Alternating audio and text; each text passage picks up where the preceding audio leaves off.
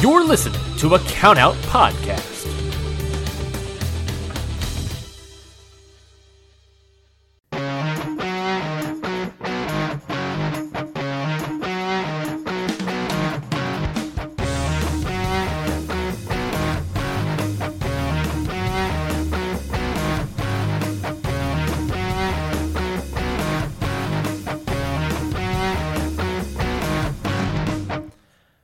Everybody, to Ring Post Radio, episode five. Welcome, everybody. Welcome to the Sunday morning recording. We, I think we've settled on finally what kind of uh, days we're going to recording our recording schedule here. I'm very excited. I'm Ryan Knightsey, and with me, as always, is Scotty Edwards. Scotty, welcome to their Sunday morning. This is uh, church uh, for wrestling fans, I guess, in a way. How are you doing? I am here. That is how I'm doing. I am here. Mm-hmm. And that is as good as I can be at 9:23 a.m. on a Saturday morning, fresh off uh Saturday. I don't know. I didn't do anything last night. I was gonna say like fresh off. A, Fresh off of sitting around my ass and yeah, pretty much. Watching. I, I think I watched some wrestling that was randomly from like August because I'm so far back because I went on vacation. Mhm. and that was you know just destroyed the schedule like i'm mostly caught up in everything else but gotta watch a few uh matches and change so that was my night last night because i watched the g1 during the day so yeah. there we go Yeah, uh, that that that nine thirty a.m. feeling is like how. Speaking of church, how I would describe myself growing up, being like, I'm definitely here right now. I'm a am a elementary school student that doesn't quite understand what's happening, but I mm-hmm. am definitely awake at nine thirty on a Sunday. oh it's true it sounds sus but it's okay it's okay sundays are for you know you get through the recording and then if you're tired you go take a nap because that's sunday in a nutshell you're welcome Well, it sounds like we all know what Scott is going to be doing after this recording. Taking a Yeah. big old nap. Yeah, yeah, yeah. it's it's it's hard being a wrestling fan, especially when um, there are there is a lot of good wrestling that's international. Because if you want to watch it, you kind of have to be awake at weird Uh, I forgot to warn you. I'm gonna be a mess next week What do you mean? Oh, oh, the I- finals. because I'm going to watch the Stardom Finals live on Saturday, and that is absolutely gonna affect me for the next 24 to 48 hours. I can't wait. So, so when I you know scrape myself up and get on the show next week, don't expect the best version of me. Just expect the version of me that is far lesser than the one you see here. I And love if you it. Get any, if you get anything more, congratulations. I love it. it. I think it all depends on how the finals are. You know what I mean? Like i- if, i assuming they're great, I feel like you'll have the energy to talk. But if it's just like a disappointment for whatever reason, you're gonna come on here and be like, "Come on, man, I don't know, I don't know how There's this." like one way it can be disappointing, but I'm not even gonna put it into the world. So just Look, let's man. not even act like it. Look, Nope. man, Fukigen death in the finals would be great. Well, that's impossible. So I'm not worried about that. you also, say that, that would be- you say that that, be a- now, but if that would be COVID takes out everybody, move. if COVID be a- takes out everybody, then Fukigen death in the finals is the best, Go, if outcome. takes out everybody, then we're gonna have a serious problem, and then I'm gonna be way more upset than you could even imagine. That's fair. There'd be bigger fish to fry, certainly. Um, well then, uh, I got uh, yeah, it's uh, early morning Sunday. Uh, getting got to record today. Um, excited to talk about wrestling every week. We we talk about wrestling here. I'm very excited to talk about it again. Um, uh, I got some some news bits for you, Scotty. So, want to get your quick thoughts on all these things. Last Monday Night Raw, as was announced earlier in the day, um, Big E Langston, uh, last name pending, I guess. Uh, E. Big E Langston uh, tweeted out that he was going to cash in his Money in the Bank briefcase, and he did just that. Uh, following Bobby Lashley versus Randy Orton's uh, match, there that title defense there, a lot of leg work on Bobby Lashley. Then they have the match. Biggie cashes in and he wins the WWE. Sorry, the WWE Championship for the very first time ever. popped. Uh, the show itself didn't pop a huge rating, but that segment popped a huge ass rating for the entire show. Kept it afloat. The the rating idea worked against Monday Night Football. Scotty, thoughts on Biggie Langston winning the WWE Championship? Well, I'm only gonna call him Big E because I have to write about it, and if I start writing Big E Langston, there's gonna be a problem. Mr. Langston, uh, he said. Uh, you know, I I always created a heel character for him, and it was just Langston. It wasn't. He, got rid of the Big E instead. Anyways, that's not what we're talking about. Mm-hmm. Uh, Big E becoming WWE champion is one of those uh, great moments that WWE still can produce for fans. I think I think we get all caught up in a lot of the way they change things and you know the releases and the this is an endless list of bad things that they do, so I'm gonna stop. Uh, but, the, but it can easily turn into just yeah, that. Yeah, like, but what they can do is they can give you these incredible moments for these incredible wrestlers that have long deserved moments like this. I think we can all agree that Biggie deserved this moment for years now. It's not a matter of, oh, he finally earned it. He finally should be there. No, he should have been there for the past five years. But the fact that he got there at all is why we, you know, as a fan, we can just appreciate that. And there's few people I've seen win a world title and get the amount of praise from everyone in the business, whether it was from AEW, WWE, Ring of Honor, Impact. The praise was everywhere. I couldn't believe how many people were so happy. Oh, I could believe it because I think it's very well known how much Big E means to a lot of people yeah. as just a overall human being.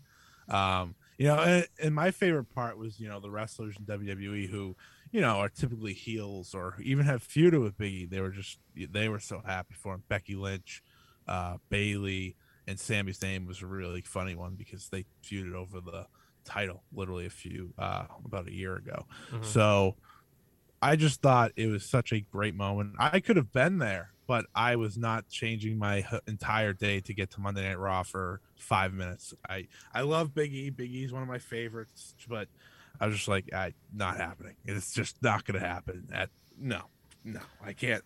I can't no, force yeah. myself to Raw right now. But when it gets down to it, huge moment, deserving, and now he gets his chance to lead a brand, and it's likely going to be Raw. So good luck to him, but um, he can do a lot of good things as champ. Yeah, definitely a well-deserved moment uh, for Biggie, a guy that's like you said deserved this title win years ago, and you know, a little late, but you know we got there, I guess, eventually. Um, so definitely well deserved. Are you at all concerned, like I am, about the future with Biggie and everything? Because you know you have the title match that you know you could argue protects Bobby Lashley a lot. Uh, he, you know, Bobby Lashley loses after having a title defense against a legend like Randy Orton in that universe and have his leg worked and all that stuff, and he's obviously protected. Are you are, are is there any concern that this? Uh, it's a guy that's well deserved, but are we are we at all concerned that WWE sees it the same way? I am actually so this is one of the rare cases where I'm not as concerned, and it's because there. I so I wrote an article right after um, to talk about Big E's win and you know all that went into this, and for a lot of people, they were posting or showing the video when Kofi, you know, walked out of the medical room and said, "Listen, Biggie, this is your time to become a single star." And to me, that was WWE saying that. They said mm.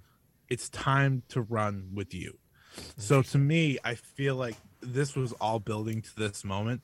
Um, Andrew Zarian reported that this was always going to happen. It was originally set for the WWE draft, mm-hmm. uh, but times changed. The draft moves back, but they still went with the move. And of course, going against Monday Night Football, you got to try to save yourself a little bit, which is a thing that they always do. So that wasn't surprising. Yeah.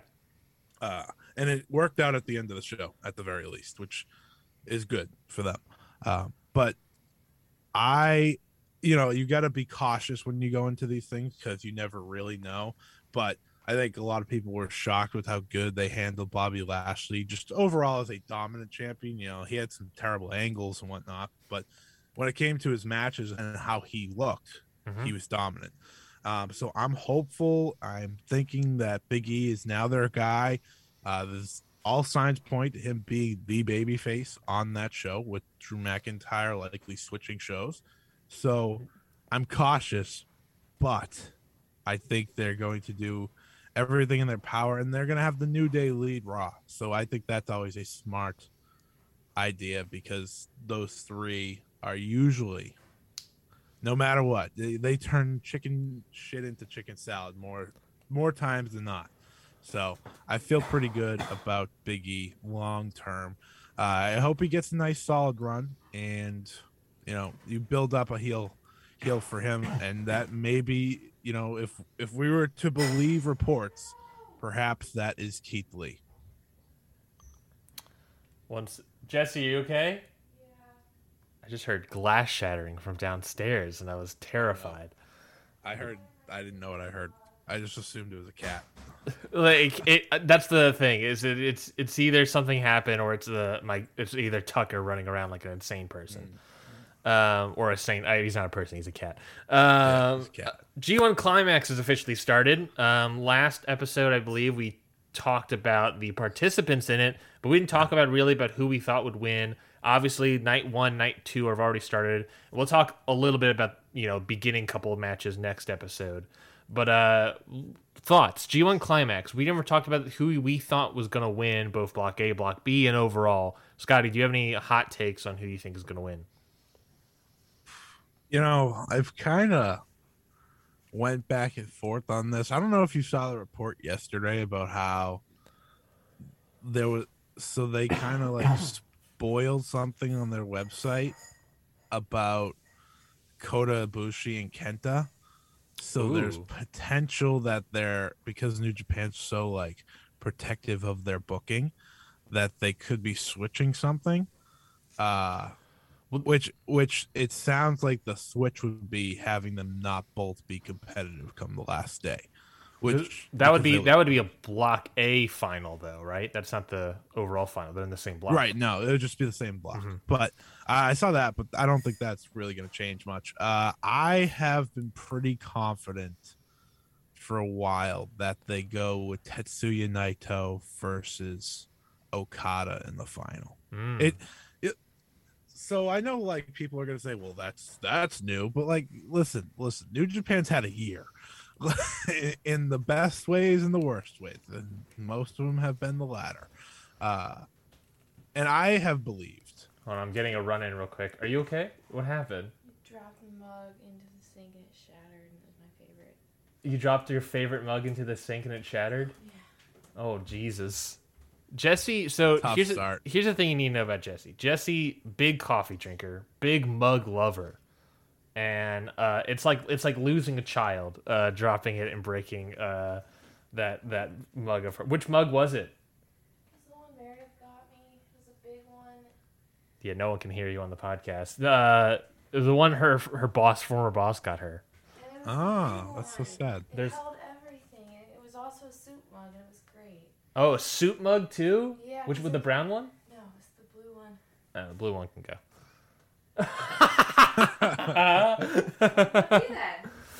Do. Uh, don't take my donuts. Uh, okay, you were saying. Sorry. Yes. Uh, Tetsuya Naito, uh, Kazuchika Okada. oh yeah, It's Uh, it's a so- it's your point. You're right. It's a big year. They they want to sell out places. There, I've heard, I've seen thoughts about whether or not you do that match as a like, especially during COVID. But my thought is like, well, they're also doing Okada versus Tanahashi. I understand that has less weight to it nowadays because there's been way more matches of that. yeah. But you know, we got we got to do something here. It's a crutch to go to, and uh, when they were crowning a new champion, I was, and I'm happy they went with Shingo because Shingo's earned it. But Agreed. I was under the belief that you know giving it to Okada made sense because it gives you stability, and we know Okada will be there and he'll do what he needs to do. Uh, and of course, Shingo has proven that he can be that. Thankfully, which I feel like his pat his year overall has shown he can do that.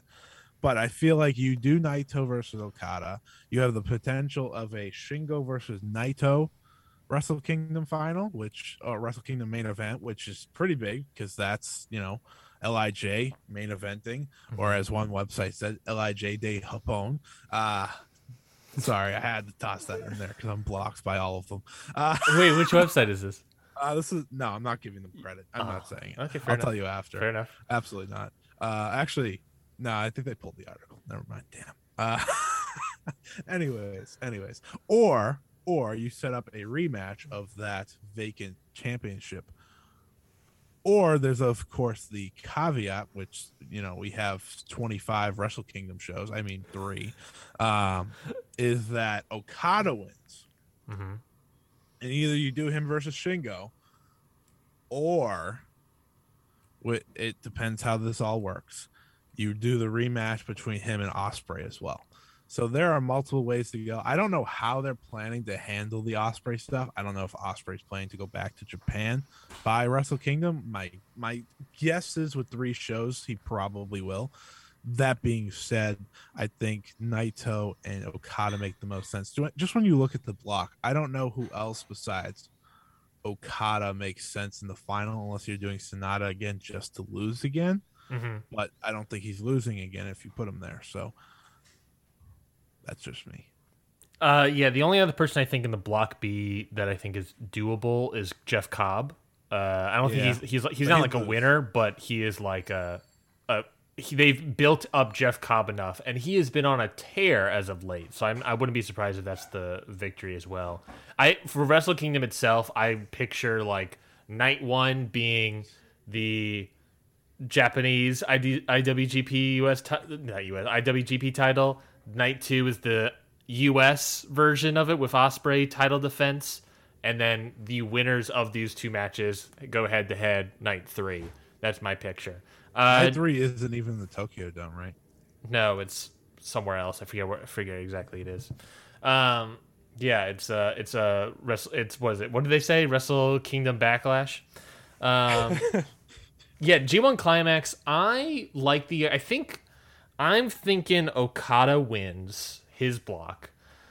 Um, which means who you go up against. I like the idea of Naito, but also I if the idea if there if that spoiler is true of Ibushi versus Kenta, I think Kenta is the winner there, and I think That's what you I was hoping was the winner there. and you have Okada win. That would be my pick at least. I like Jeff Cobb a lot. I like Naito. I like Ibushi, but I think there are elements there. You know, Jeff Cobb defeats Okada right before we get into the tournament. Okada can earn a, a rematch by beating him. Uh, in the, and I guess they'll have a match itself. I think but- they're the final day. yeah, on the final day. So do that, and then your well, I guess then I guess then then, well, that wouldn't be your block final then. Well, That wouldn't be your block final. If you don't do have your last you don't day. have a block final. You just have matches that define the block. yeah, sorry. Yes, I forgot. I keep forget thinking that there's an actual black block final. No, no, there isn't. Um, there's just a winner of the block. So yeah, you can have Okada win that to get his rematch. Naito, I think. Uh, I forget who he is facing. I don't have any of my notes. Great up. Khan, Great-O-Khan. Which I think Great Khan's going to be in it. I think he's actually going to, you know, have a lot of points that he's he'll be like that outside person. Um, I think which he I, he would play a good spoiler role on that final night. he would, he would, and I, well, I, I so I previewed the show and I looked at it, or the, sh- not the show, the entire tournament, and to me, you know, A block comes down to Kenta, Kota, Naito, and then Great-O-Khan playing spoiler. Yeah, maybe. and then it just makes all the sense in the world because I think we can all believe Kenta as a main eventer just based off what he's done. Um, and then you know Ibushi's, you know, he's happened to won back to back G ones. So yeah, yeah. Give me uh, give me tape god Kenta in the uh, in the finals, baby. Um, other bit of news here. Uh, first episode of or first episode of part two of season three of Dark Side of the Ring aired um, on television. low ratings than usual for Dark Side of the Ring. I don't know if that was completely expected. They usually do like 200 plus million viewers, and they were like 1.2 or something. It was really low for what it was for the story itself. But a lot of news came out of it, um, uh, especially uh, horrendous news. Um, news about Ric Flair and him uh, sexually harassing uh, a, a flight attendant. Um, uh, Scott Hall doing the same um, and, ju- and stories about Brock. It just basically the whole whole episode was about um, you may don't don't don't forget that your heroes are humans and humans have lots of mistakes. Not I'm not gonna say mistakes. Have a lot of failures and have a lot of issues that they do shit and it's bad and I hate it and we're gonna we're gonna resent that uh, on this show. But do you have any quick thoughts on that first episode of Dark Side of the Ring or anything of that happened with Ric Flair or even Tommy Dreamer and his opinions and his subsequent indefinite suspension from Impact? Uh, okay. Starting with Ric Flair, this is gonna sound like so boat. It's gonna. It's not gonna sound as good as I mean, but I am shocked by how many people were shocked that he was like this. I was like, he, we we've had documentaries about him where he essentially hints at it without hinting at it. Yeah. But in his mind, that's not a bad thing. Hmm. And the idea that oh he's just the nature boy he can do what he wants no that is not how this works we are he's a human being that's con- that's an asshole like that's Yeah. what he is he always has been he always will be. I've never been a Ric flair fan because you know all the stories you get to the idea that this guy has probably done a lot of bad things.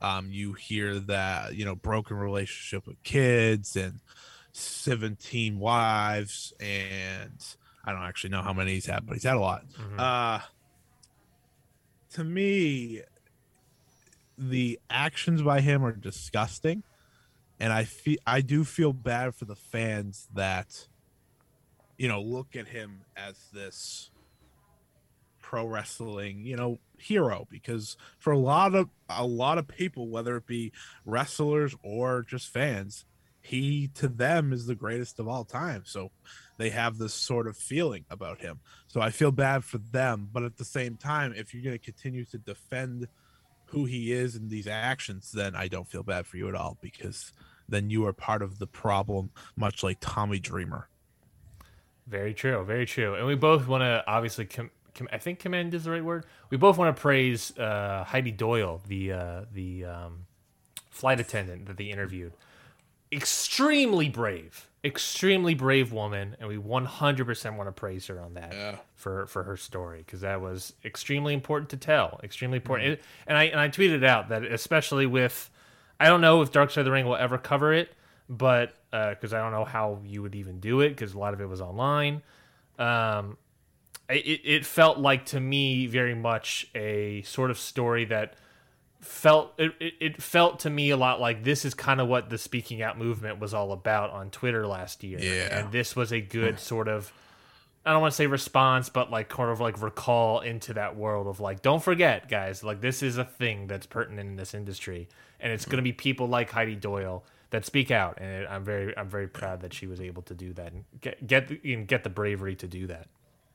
Yep, I agree. I agree. Uh, praise to her for doing that. Well, let's keep the show on the road, uh, where we have uh, what's our first topic of the day? Uh, NXT 2.0, first time ever. Uh, 2.0, 2 P O I N T It's, O. re- it's really 3.0, but that's fine. It's really 3.0, but no one just don't talk about it. Don't, Uh, don't talk about the uh, competition at the beginning of NXT. No, no, no, no. Probably better. Which is probably a better idea. Yeah. Oh yeah. Um. So yes, NXT 2.0 debuted for the very first time on television screens last Tuesday on USA, of course.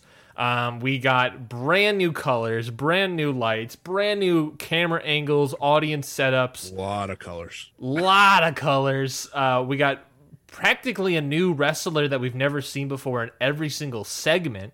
Um, I got a lot of good things to say and a lot of like not so good. Things. well, let's start with the good things. Let's get the praise out of the way. What what do you think of the show itself? I think the presentation. Okay, so first of all, the colors are ridiculous, but that's whatever. I'm just. We already knew about the colors. We were already prepared for Yeah. that. They let the logo out. But when it comes to like the way they renovated the arena, Mhm. uh and the you know overall presentation, I actually thought that was really good. I thought it gave a good new fresh feel. Um, I thought the way they include the fans in like this roundabout way, so that it's almost like a um it's almost like a coliseum type feel in a sense Yeah. that every you know you just have that cir- i liked that a lot and instantly when you went in you were like oh this is cool i think the stage looks great Mhm. um i like this like circle with the um, screens on the side because it's unique for a wwe stage Mhm. uh, and you know when it comes to presentation i thought for that it looked good the colors are it's a lot. It's a lot they're throwing at you. it's a lot It's uh, bright. I, I liked the overall presentation Yeah, it's definitely bright. Uh, I de- there was a lot of people saying that the camera angle and the crowd, the which I really enjoyed. I I love seeing the crowd. It feels more like Full Sail. I don't like that they were hiding behind a cage before, um, but uh, this NXT 2.0 3.0 was the reboot that NXT desperately needed. Uh, I'll say it. NXT was up its own ass as of late. Uh, I like to I like to stand by the comment that NXT died either after Survivor Series 2019 or once Adam Cole lost the title because once Adam and this isn't a shot at Keith Lee this is more of a shot at the champion that followed Keith Lee because Keith Lee had it for what a month yeah. um and like Adam Cole represented that era yeah. he he was to me he's legitimately the main reason that show is able to go on TV because without him being at the top it's not NXT you know like he represented the Sami Zayn's, Adrian Neville's, Mhm. Finn Balor, Samoa Joe, Shinsuke Nakamura. He represented that. And then once Karrion Kross came in, they needed to update everything to the sense that this isn't about the in ring as this isn't about work rate anymore. This isn't about your local indie. This isn't about being the change from Raw SmackDown. And it wasn't that anymore once AEW came into the fold. They were able to take that over. And I think I think NXT for what it used to be needs to get that credit back because I feel like a lot of people got so soured on it that they forget how great it was. I, think saying that like the Survivor Series is a great point. I would say that that is the peak of NXT history is just that Survivor Series because you have starting of TV in October and building up into that November. And then, like I said, NXT got up its own ass. They just got too high and mighty. And after that point, they were establishing themselves as a third brand. And then they slowly dissolved and became Yellow Raw and Poppy Raw and all this stuff. Hey, and just got worse and worse out. and worse. Poppy my out. mistake, sir. My mistake. But they just got worse and worse and worse. And they just they're and I get it. COVID obviously played a huge part of it. They had they had to take away the entire crowd, which was the majority of what NXT was is that crowd.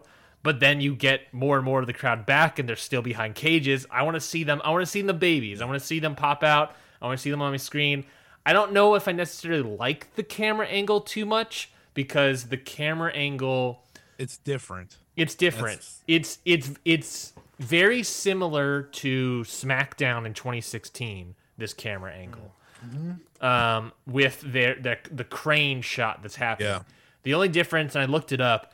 The only difference. Let me see. I had I wrote notes because if I remembered the crane shot from NXT uh, and SmackDown. So basically, the SmackDown one was so you have the crane, and I don't know if you've ever seen like a crane in person. I work in film production, so I understand this. But Scotty, have you ever seen like a crane on, on film sets or anything like that, or behind the scenes? I've seen stuff? it while being at a wrestling show, aka WWE, aka NXT in Full Sail. Perfect. Then you know exactly what it is. It's basically like a cart that has a little a ginormous arm on it. Yep. So the cart itself is also on rails that people are pushing back and forth, or they have like a you know machine can do all these things.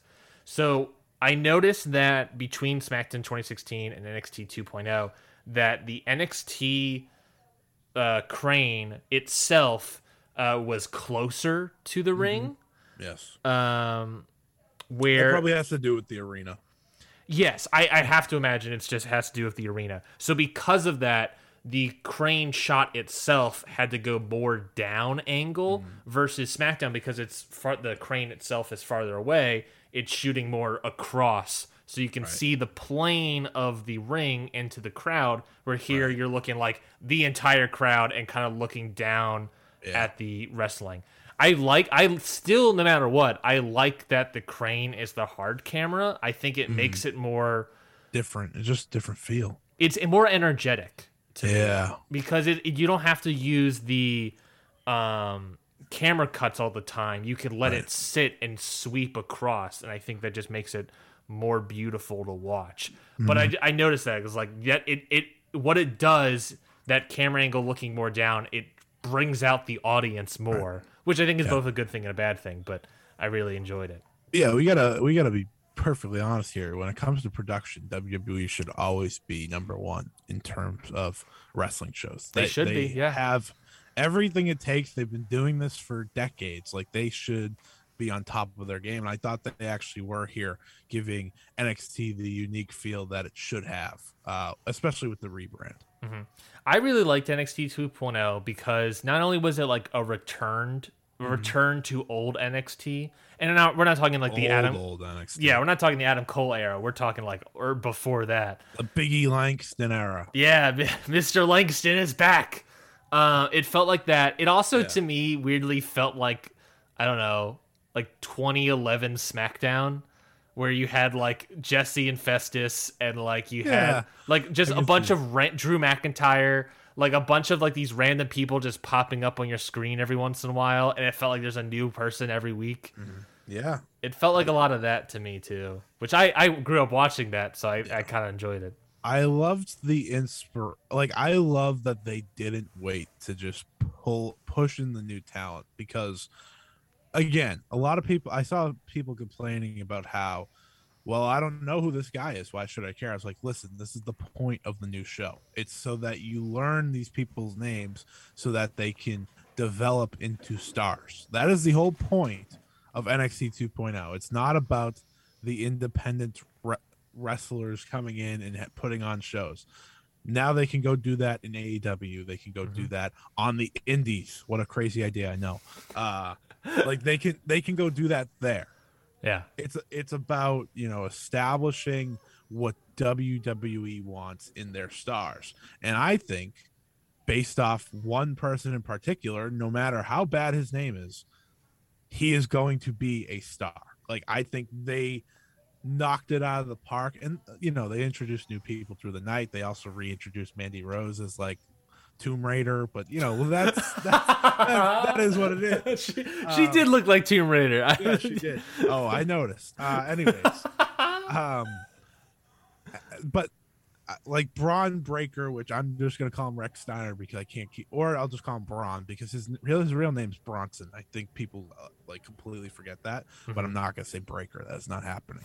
Um, Breakker that- is such a bad last name. it is. It is. But he is the establishment. Like he is exactly what this brand's made for. You put him on the show and instantly, instantly you make him a star. You have him pretty much squash LA Knight. And then as the show goes off the air, you have him walk up to your new NXT champion who if I don't know if we're gonna get to the match really because the match is whatever. Um, but I think putting the title on Ciampa makes a lot of sense if your whole goal is to get over the new talent because he can make people look very good. Yes. And it it's it's kind of with the New Japan thing of stability. You need some stability for this new wave, so he can be your um he can be your step into the new era. Yes, completely agree. I think putting the title on Tommaso Ciampa is a great idea. I think, um, yeah, uh, the introductions sometimes are very stupid, and Bron Breakker and Va- Von Wagner is was very weird. But I I think putting um having Ciampa go over go over Wag go, go over Von Wagner go over Dunne go over um Knight who lost. It was a lot of like weird dumb booking that I didn't really like in terms of having Knight on there twice. That but happens. yeah, that happens. We're gonna have it. Uh, but having Ciampa win makes sense to, a lot to me because you're right. Because the whole the whole purpose of the show to me uh, is like burn the past NXT. It's like it's like we need we're going to get rid of it's called 2.0. The graphics say 2.0. This is new, so we have to in a way forget the past that we created. But the way we can storytelling wise do that is have an a guy that looks old as dirt have the title and then Yeah. have some young up and comer named Bron Breakker break his ass, break his back, Bane style, and win the title. And I think Exactly. I think that's the whole point of the show. And then and then you Tommaso Ciampa's out of here. I think that's also part of the story. Is Tommaso Ciampa is out of here as soon as you lose that title. Whether or not he's out of the company or just becomes a coach, he either way he's he's he's going to be out of TV. And I think we all. Will be fine whatever he does. you, you- what was say say it again? He will be fine with whatever he ends up doing, whether that be becoming a coach or, you know, I, I don't Yeah. think he'll ever go main roster. Yeah, I'm not saying he won't be ever be fine. I'm just saying that we have to recognize the fact that he is out of here. that that goes for him. Uh, I think Gargano's the only one that they could keep around if he wants to resign to be a player coach. Like I think he fits that Mhm. uh, because he doesn't actually look old as dirt. No offense, Ciampa, who's younger than the likes of like Jeff Cobb. Uh, I feel like Ciampa. I feel like Ciampa would agree though.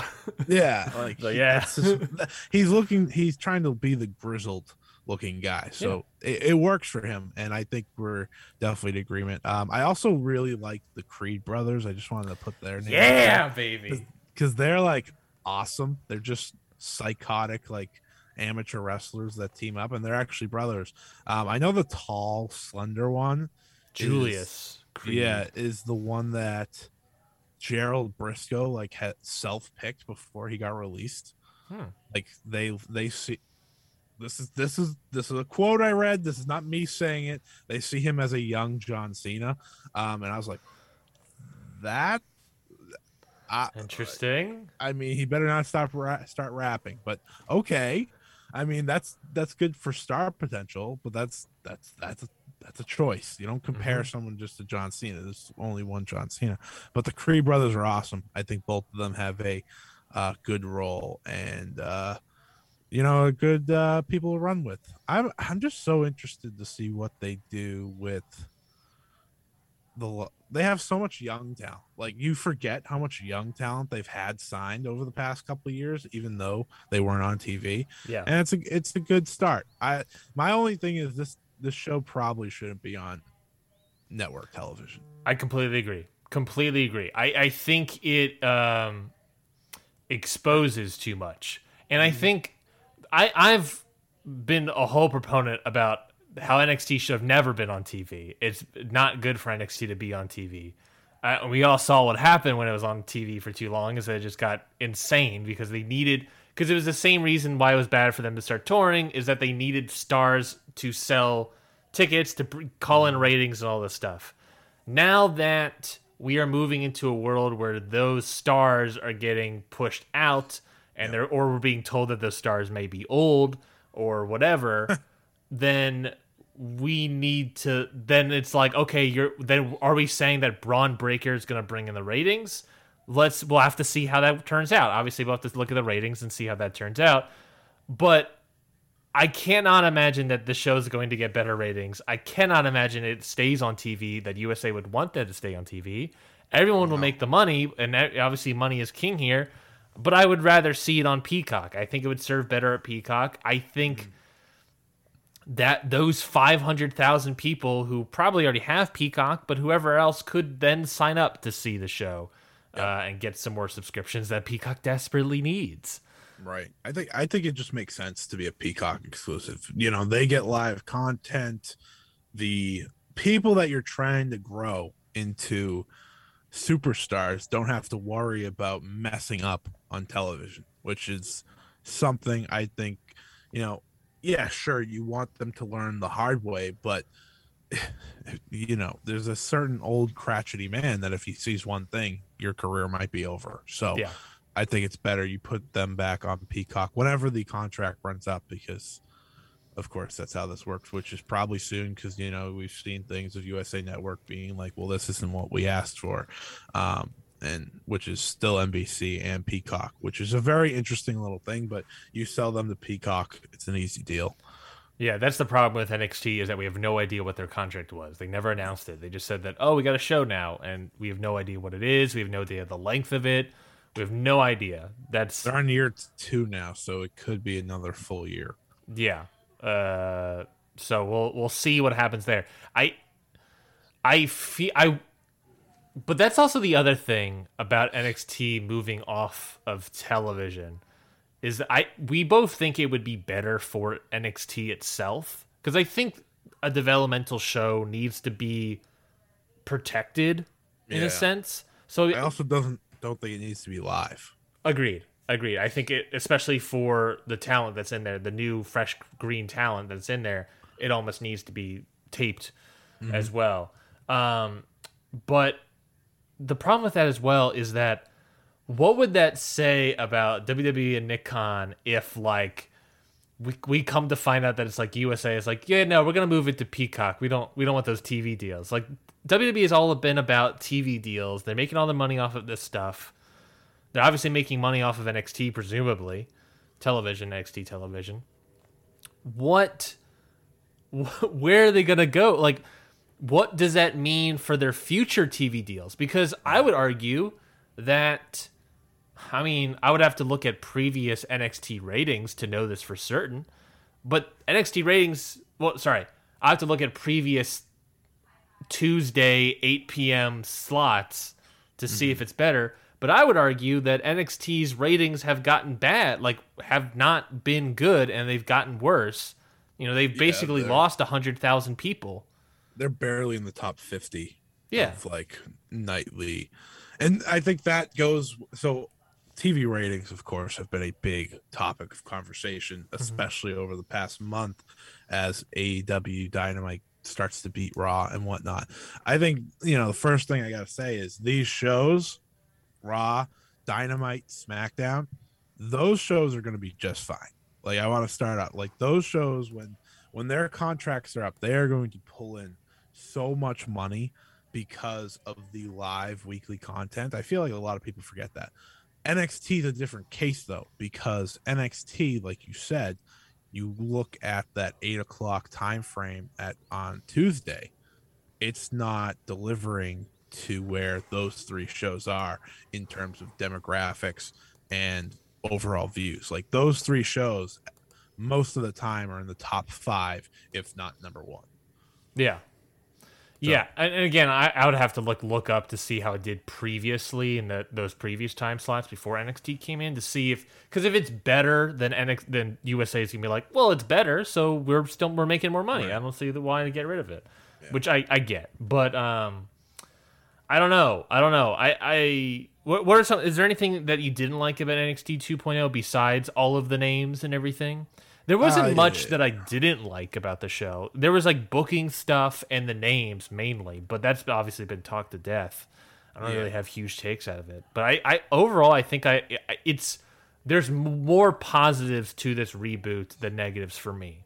Yeah, yeah. I think we're in agreement for the most part. I, the negatives, you know, for people are probably like, well, you introduce this person this way, and you know, certain little things that are Yeah. whatever. Yeah. Um, Well, I, Mm. you got a Steiner in there. Why not call him Steiner? I mean, what th- that's been talked to death this week, but come on. just call just call him a generic freak, and you are set.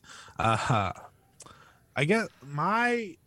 There's there's not really any complaints because first of all, it's only one show so far. True. Two, True.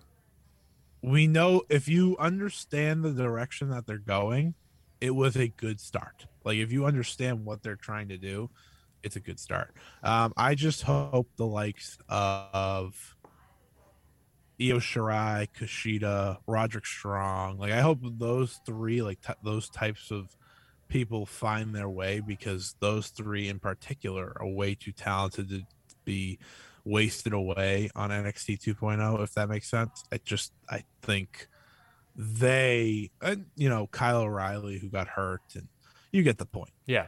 I'm just worried about them and where they go because uh I I I enjoy them as wrestlers. So like that's first and foremost. And I, I just hope they I don't know what how WWE is gonna handle the remaining um old guard of NXT.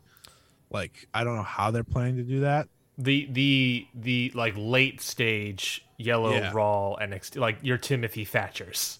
Yes. Where, yeah. What's happening with Timothy Thatcher here? Yeah, I will not put Io Shirai in Yellow Raw conversation because she was there for the good times. But yes, But Timothy Thatcher was an Timothy atta- Thatcher was not there for the good times. But Timothy Thatcher, excuse me, Timothy Thatcher was in a tag team with Tommaso Ciampa, one of my favorite tag teams of the year, and now Ciampa's the NXT champion, and it's like, okay, Yeah. what's happening with Thatcher now? I don't know. What's I haven't seen him in forever. So yeah, you're right. It's like what is happening with this old late guard of your Thatchers, your O'Reillys, who's ju- who was just getting a push, and then he gets kicked out of the four way, and He probably never going to get that title now, which was clearly the story Triple H was telling before they uh, did all this. So, uh, I, you know, I just hope that these guys, if they're not going to be featured on NXT, they get featured elsewhere. So, I don't, I don't ask for anyone's jobs to be uh, lost. I don't ask for that, but I want their careers to be saved in any way possible. And all those guys that we just named and girl, we only named you, uh, or Dakota Kai. I'll toss Dakota Kai in there because Oh, what yeah. the hell she's doing.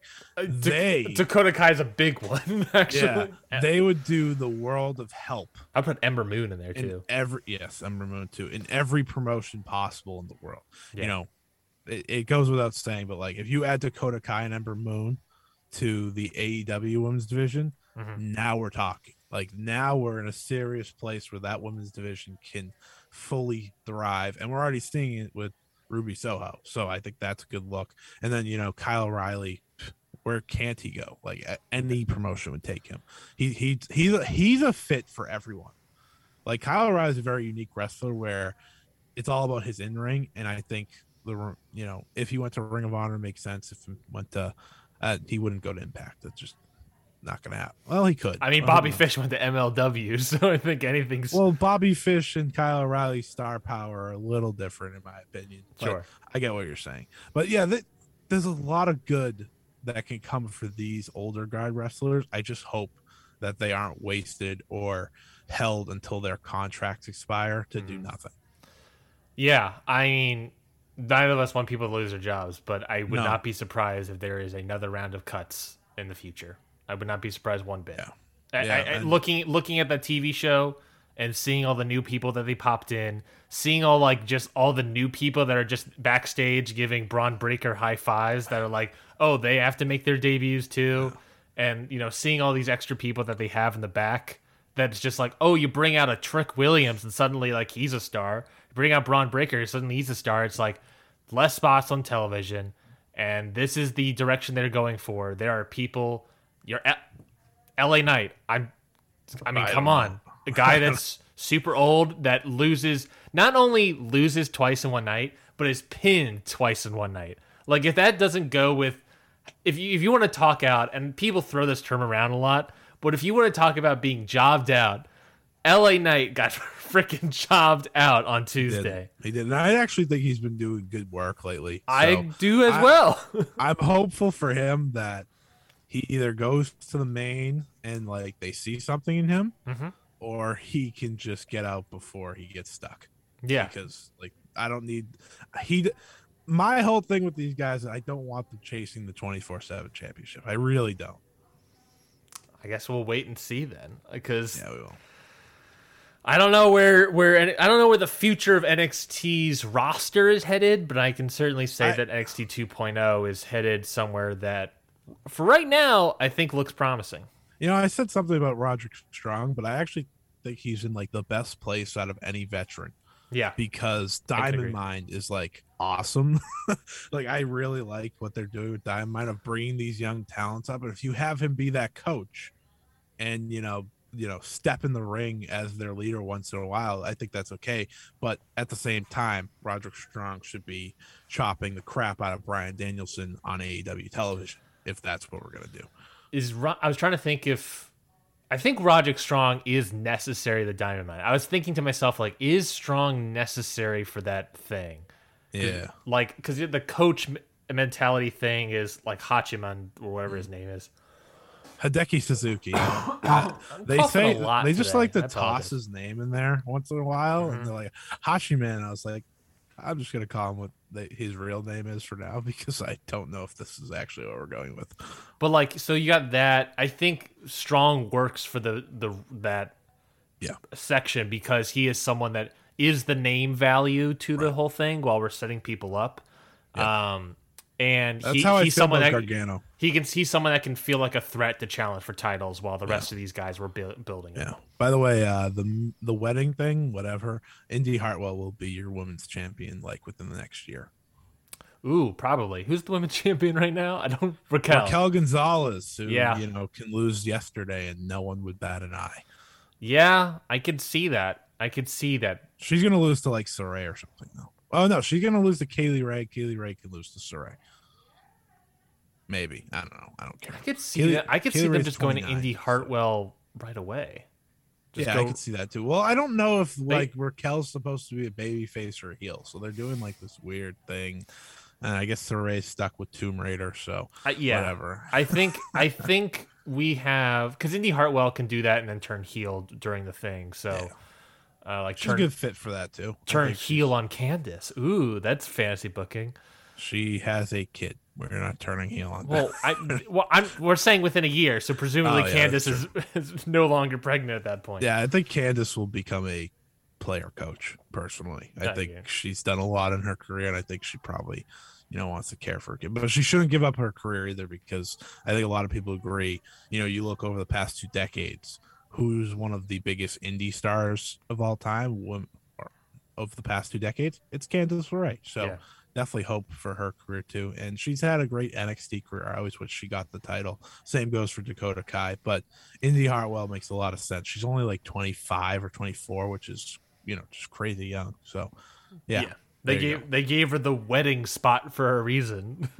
A successful wedding spot, by the way. It wasn't even a failed wedding, which, you know, here or there, usually failure. But we can stop talking about NXT 2.0. We praised it pretty well, I think. I'm excited for episode two. I think I think episode two would be a great idea of where this is going. Yeah, think. yeah, which should be a lot. I'm expecting a lot of new talent, but they also put a cruiserweight title match on there.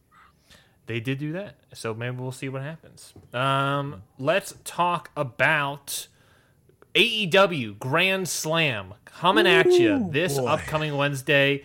Two hours of Grand Slam. Then they got talk Rampage too. That's two hours show. of Grand Slam page coming at you on Friday. Grand Slam page. Take it back. Take it back. What? What? Grand Slam page? Unless Hangman Page comes back, take it back. Grand Slam Page is like the worst finisher for Adam Page that that would exist. Um, that'd be terrible. Trying to pull it up here. Um, Grand Slam happening next week. Grand Slam week, as it It's were. a pay per view. It's practically a pay per view week. Um, uh, let's preview this goddamn show. Why don't we? I, I want to go on record. It has the biggest singles match in the United States in like a very long time, in my opinion. For the pure wrestling fan, it does. Yeah, I would say so. I would definitely say so. Um, well, let's talk about. I mean, oh my, there it's just so many matches. So let's just get right into it. I think. It's almost like we should start with Rampage because that's like the that's like the lower card. You say that, but I'm looking at it now. But let's let's do it. Let's do it. Yeah, yeah. Uh, so well, let's talk about it. Um, let's go. Uh, singles match, television debut: CM Punk versus Powerhouse Hobbs with Hook. Can't forget about Hook. Ooh. Thoughts on this matchup coming? I I think a lot of people. So I see like complaints that that CM Punk's not like jumping into feuds with, uh, you know, the the elite like Danielson has right off the gate, or you know, with the top of the top stars. But this helps Team Taz more than anything, and I think that's what CM Punk has been very adamant about.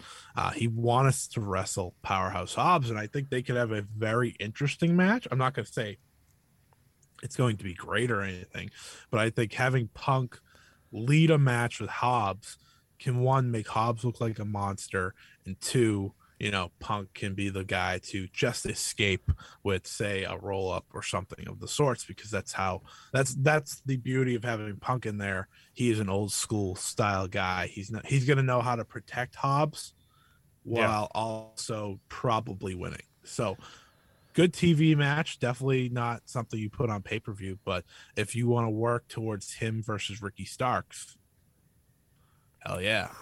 Yeah, I think I think you're right. I think this is an easy CM Punk win. I think it would be I would love to have Hobbs win. I know, I love I, Hobbs. if I was the booker, I would be the insane person that's like Hobbs is winning.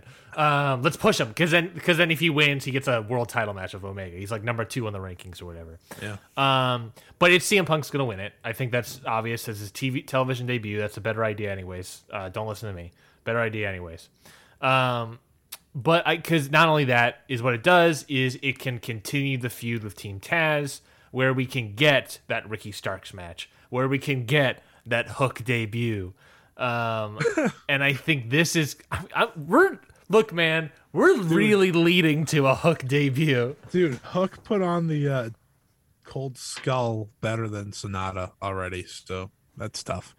Yeah, I mean the man looks good. the man look. I don't know about his voice when he I'm was yelling to get I'm off the told- table. I don't I'm know about told his voice. that there. by Twitter all the time. That Hook looks good. Thanks, appreciate it.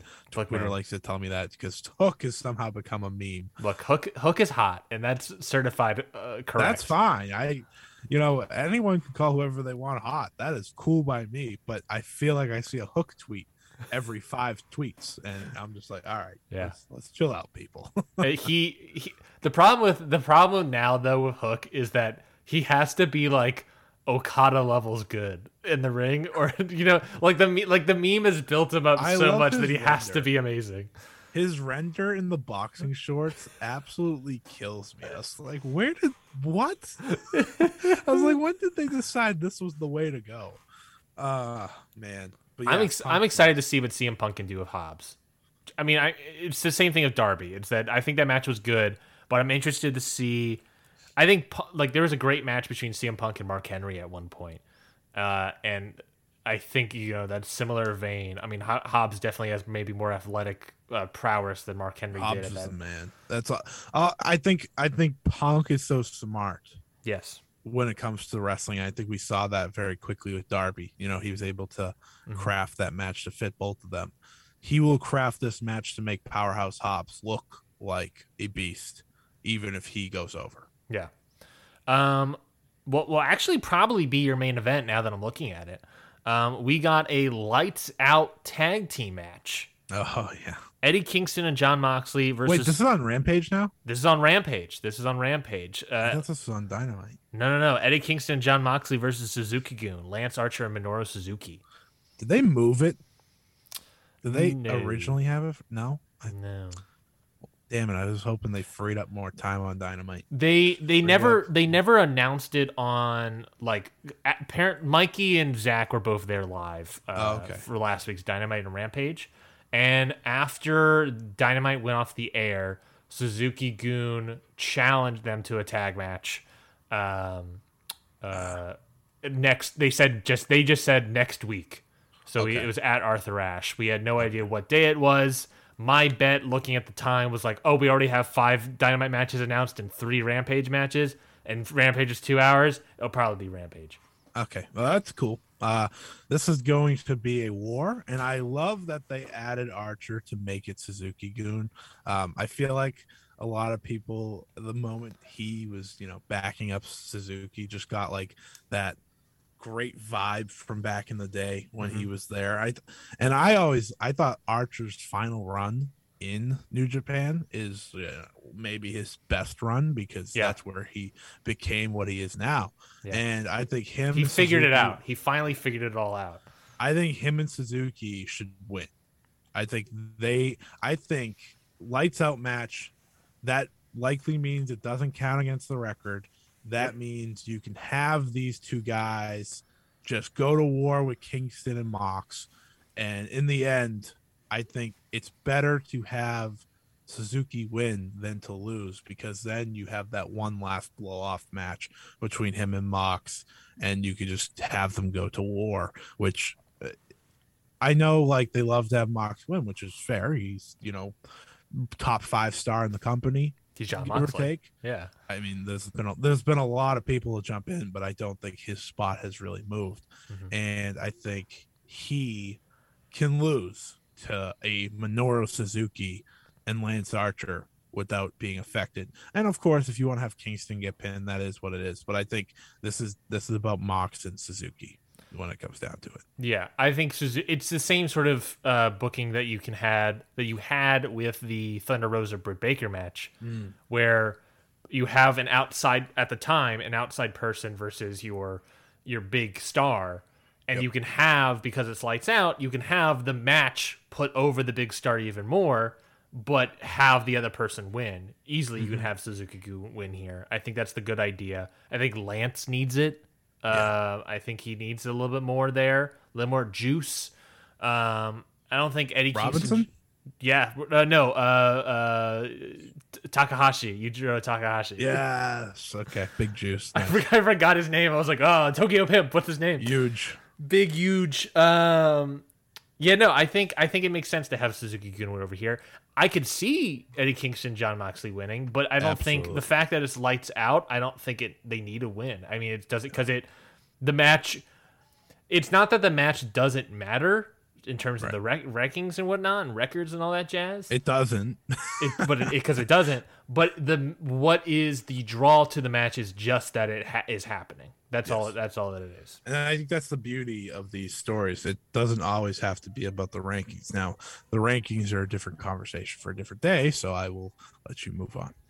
Ta- six man tag team match: Christian Cage and Jungle Boy and Luchasaurus taking on uh Super Kliq, Adam Cole, Matt Jackson, and Nick Jackson. Uh, definitely. Mo baby, uh, definitely feels the like I'm most excited for, believe it or not. On that night, let's Yeah, that's fair. rephrase. trios titles. I'm feeling it in come the air. Just feeling it in the air. I could just make this match for the trios titles. Let's just do it.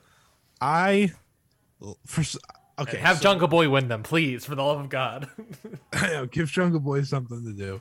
Give him a title win so that Ryan can leave him alone. please. I, I here's the thing about Jungle Boy is that I think he's great. I think he's really good in the ring.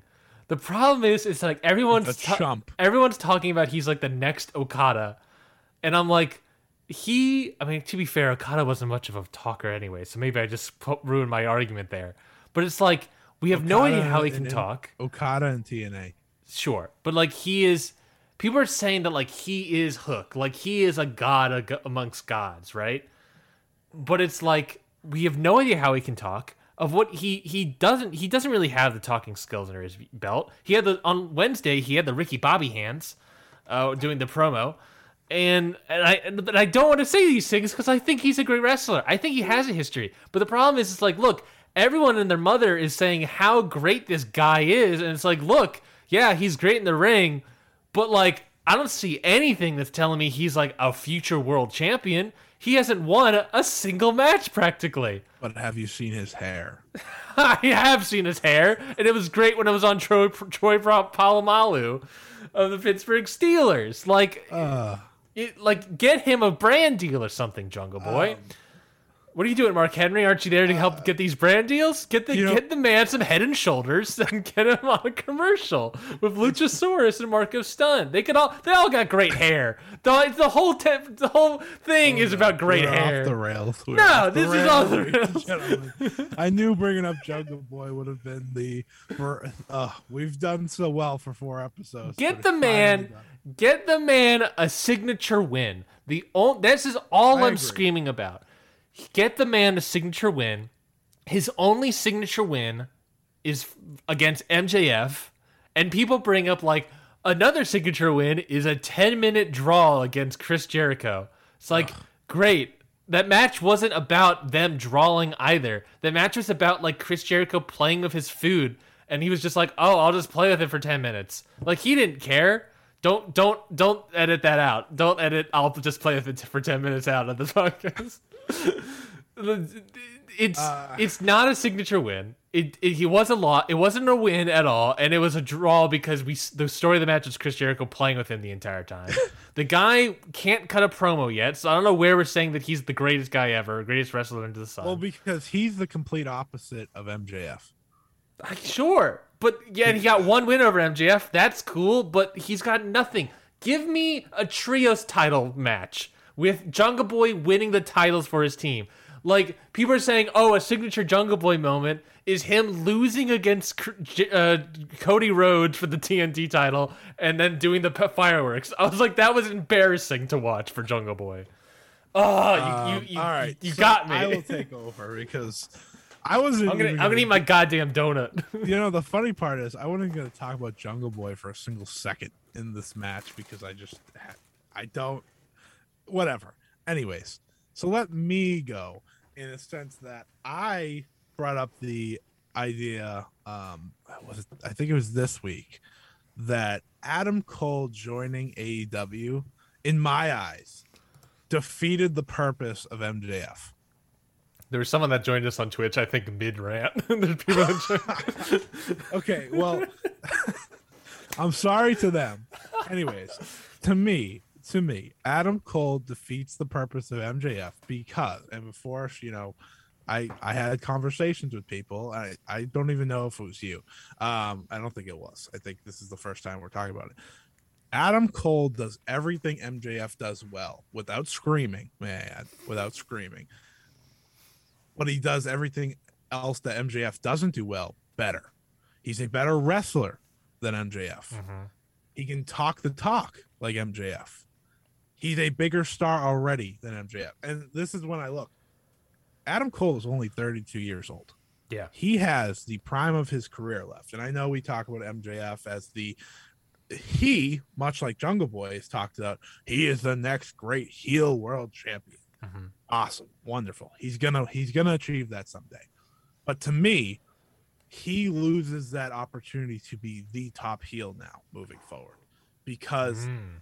I don't know how you have Adam Cole on the same show and you put MJF over him.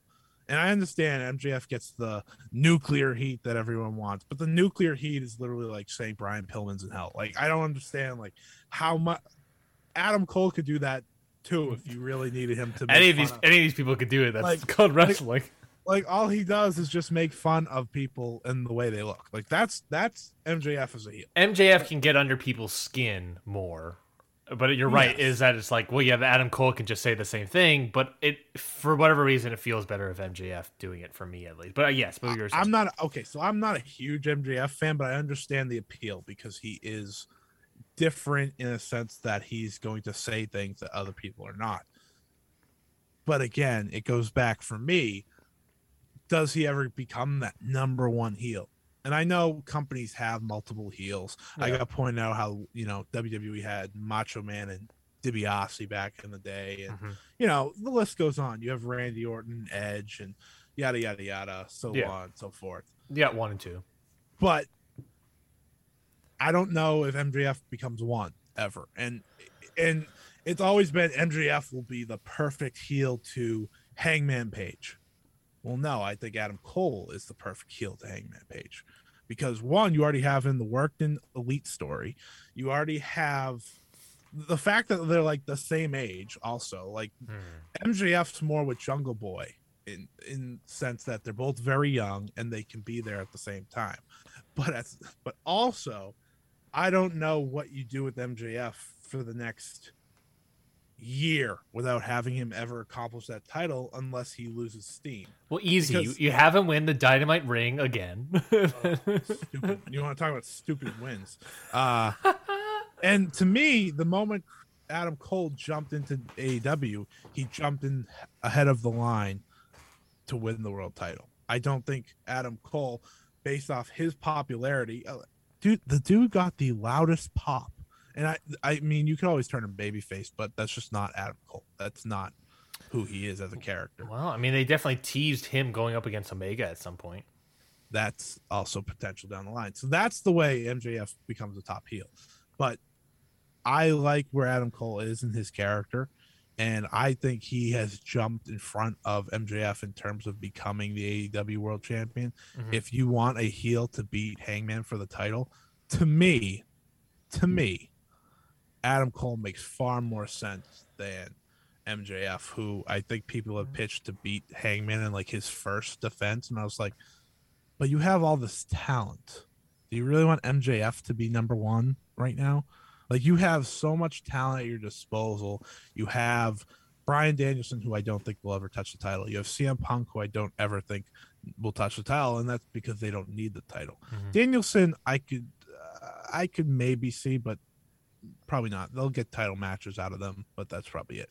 You have Cody, who you know he did the thing where I'll never challenge for the world title. Listen, this is professional wrestling. There's going to be a time where he challenges for the world title again. I still believe that because he's going to become a heel and he's going to be like, "I'm an EVP." blah, blah, blah.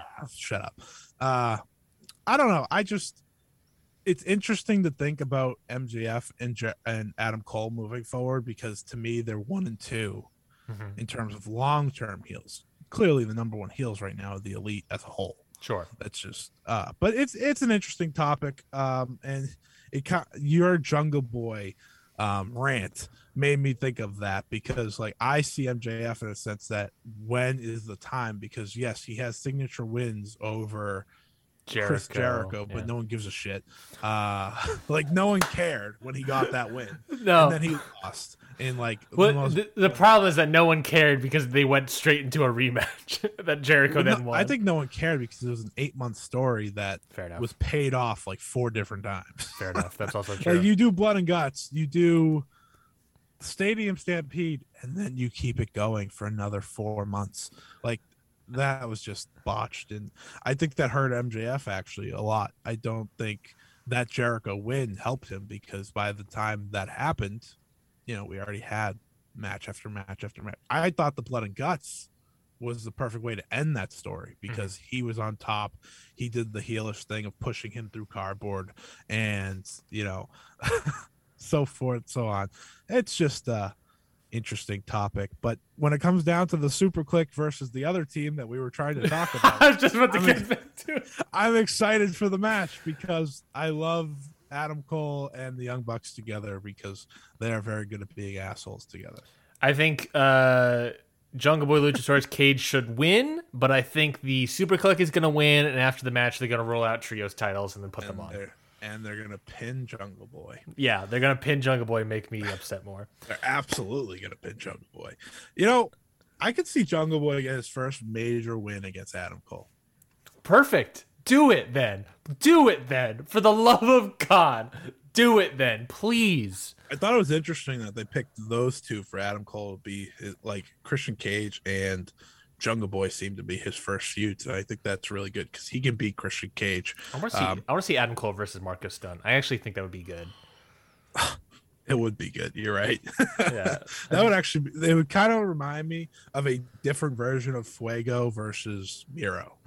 Like the first time, Yeah. because you would go into be like, "Oh, Cole's gonna kill him," but Marko Stunt would be able to do some crazy things to annoy Cole, which would be really fun. So that's a good call. I'm sorry that we both went on rants, but it had to happen. That's fine. I think it was an all-time rant. Here we go. Yours was an all-time rant. Mine was just complaining that MJF and Adam, and Adam Cole's better than MJF. Ethan Page, Scorpio Sky with Dan Lambert in their corner, taking on the team of Chris Jericho and Jake oh. Hager, baby.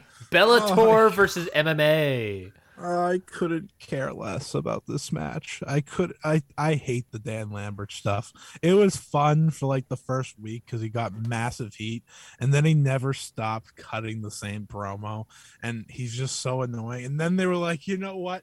His representatives in the ring will be Scorpio Sky and Ethan Page. And I think Ethan Page was actually doing good heel work at one time Yeah. before, you know, he got lost in the shuffle. But oh my god, it's just who cares? Who cares? Like Jericho should have lost that MJF match because to me he is flat. Uh, but he's always gonna get the reactions because he has a theme song that people can sing to. And Hager, I don't even I don't even know where you need me to go about Hager. Hager stinks. Hager's yeah. I think Jericho has the same issues the character of Jericho has the same issues that Cody Rhodes has right now, which is it feels like we've seen everything from them, but they're Hmm. still around, and you're like, okay, cool. At least Cody Rhodes goes away. Yeah, I guess it's fair. we never got that Fozzy tour where Jericho was going to be gone for all summer long. No, I'm still asking for that damn Fozzy tour. Who do you think's to win? Uh, let's just, I don't care. Uh, let's say Jarrett. No, Jarrett, Jericho get a win here? No, let's say Page and Sky. Why not? You know, Page and Sky, I guess, should win, but I have, I just think they'll just put over Jericho for no good reason. Unless the whole point of the Dan Lambert thing was, I thought they were gonna have MMA people like try to wrestle, and then they did it, and they were like Men of the Year, and I was like, oh, great, I can see it maybe happening. Like maybe we'll get Jake Hager versus some guy and, and Jorge Masvidal. Yeah, why not? um, but yeah, I think Page and Sky almost need this win way more, and I could see it happening maybe like cheap heat sort of style where Dan Lambert gets I'm involved. or I'm waving the flag. Just, I'm, I'm good. I don't care. Santana Ortiz, Santana Ortiz, Penta El Zero Miedo, and Rey Fenix with the great manager that is Alex Abrahantes. Taking on the Hardy family office, Isiah Kassidy, Marq Quen, Blade, and Butcher. You know, it's funny. I like all four of those wrestlers on the Hardy Family Office, but I hate hearing about the Hardy Family Office. I also saw someone on a get have a take the other day, which I will almost jump through my phone. That Team Taz is worse than HFO, and I was like, "Are you kidding me? That might be the worst take I've ever seen." Yeah, that's not a good Uh, take. that being said, this match could be really good. Yeah, I think AEW does multi-man matches very well. Um, I think uh, Penta and Fenix in there are obviously gonna be great. It's every single, all of these people are great. So you put a bunch of great people to match. Hopefully, it's gonna come out good. Assuming uh, all you know, everything comes out well. And I just, I, I don't see anything wrong with this. I could see, you know, maybe we'll get Kassidy and Quen win the match, and then they can maybe challenge for the titles or something. I don't know. Yeah, They're they're nowhere on the records. I think the rankings. I love so. the Butcher. the butcher. I love that guy. He's awesome. Look, like his whole look is just awesome. Too bad he's with the blade. Penelope Ford versus Anna Jay in a singles match here. Uh, we're continuing that Anna Jay, Bunny Ford, uh, Allie, uh, Tay Conti stuff. Um, I don't know. I thought Anna Jay didn't look that great in singles competition last week uh, on Rampage. I didn't think she looked that good. It was her. I guess if you if you count the battle royal at the pay per view, it was her f- second time ever wrestling in front of a crowd. Her first time by herself. Um, I think she needs the. Well, I guess she did a bunch of dark tapings, but uh, I don't know. I uh, I'm I'm light on Anna Jay right now, and Penelope Ford I think is is decent, but Penelope Ford also can mess up a lot. So I'm I don't know. I don't know. You don't seem confident at all. When was Double or Nothing? When was Double or Nothing? Was that in May? Yeah. Okay. So, since May, mm-hmm. Penelope Ford has been on TV Oh no, I can see where this rant is going. Countless times, like a ridiculous amount of times. She has been like the one woman that has been on TV. Her and the freaking bunny, and I need to know what dirt they have on Tony Khan. Anyways, Well, Uh, obviously Bunny is in with QT Marshall. Well, I, uh, sure, great, awesome. Uh, but back to the double or nothing take. The show before double or nothing, the dynamite before, was the last time. The last time Hikaru Shida was on AEW Dynamite. So she has not been on Dynamite since then. However, however, Penelope Ford and the Bunny have been on it probably 12 times each almost which is probably not true that's very much an over prediction but they have been on it a lot and uh now now um Anna Jay will be on it back to back weeks Mm-hmm.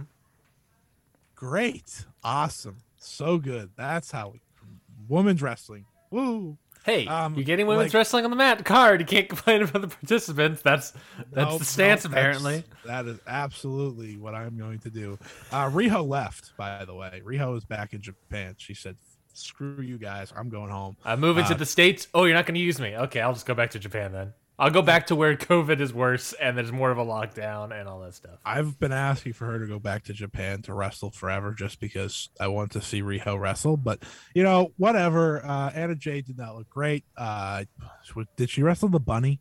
Yes.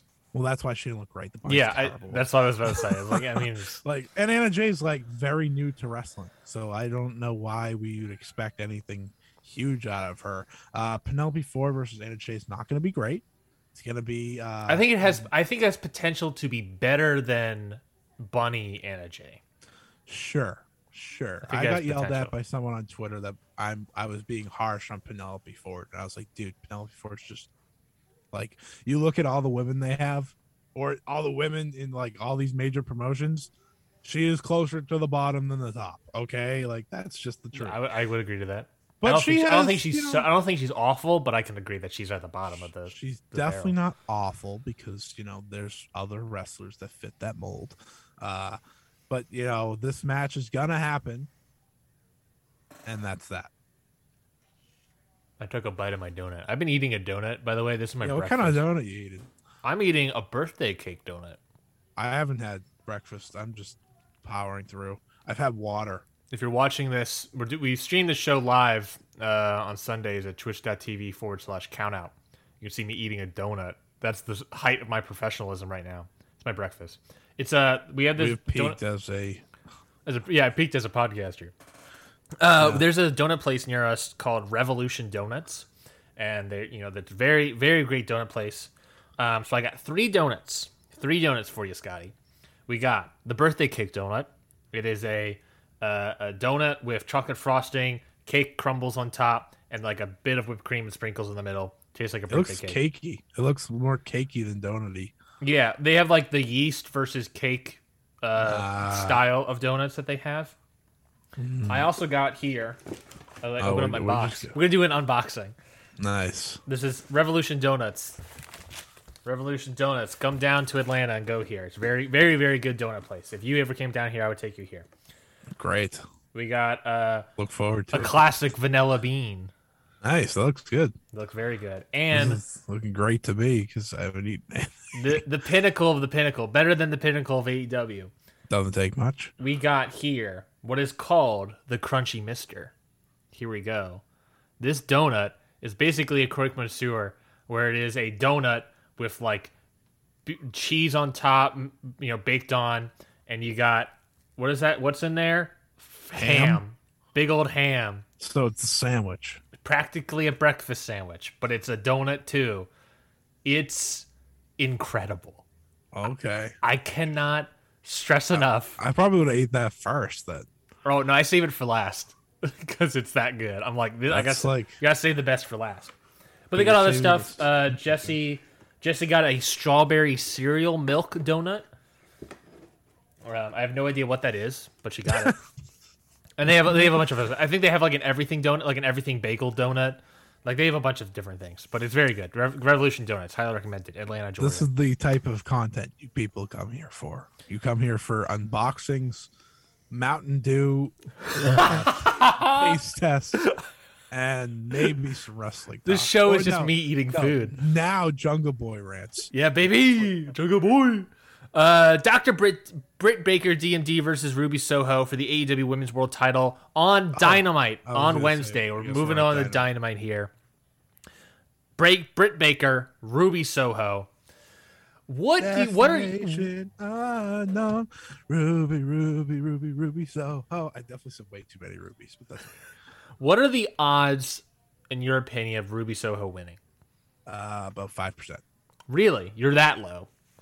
Uh no, I'll say forty percent. That promo, like, slightly convinced, well, not slightly. I said forty. That you know they You went from five percent to forties. because I think the switch would be shocking.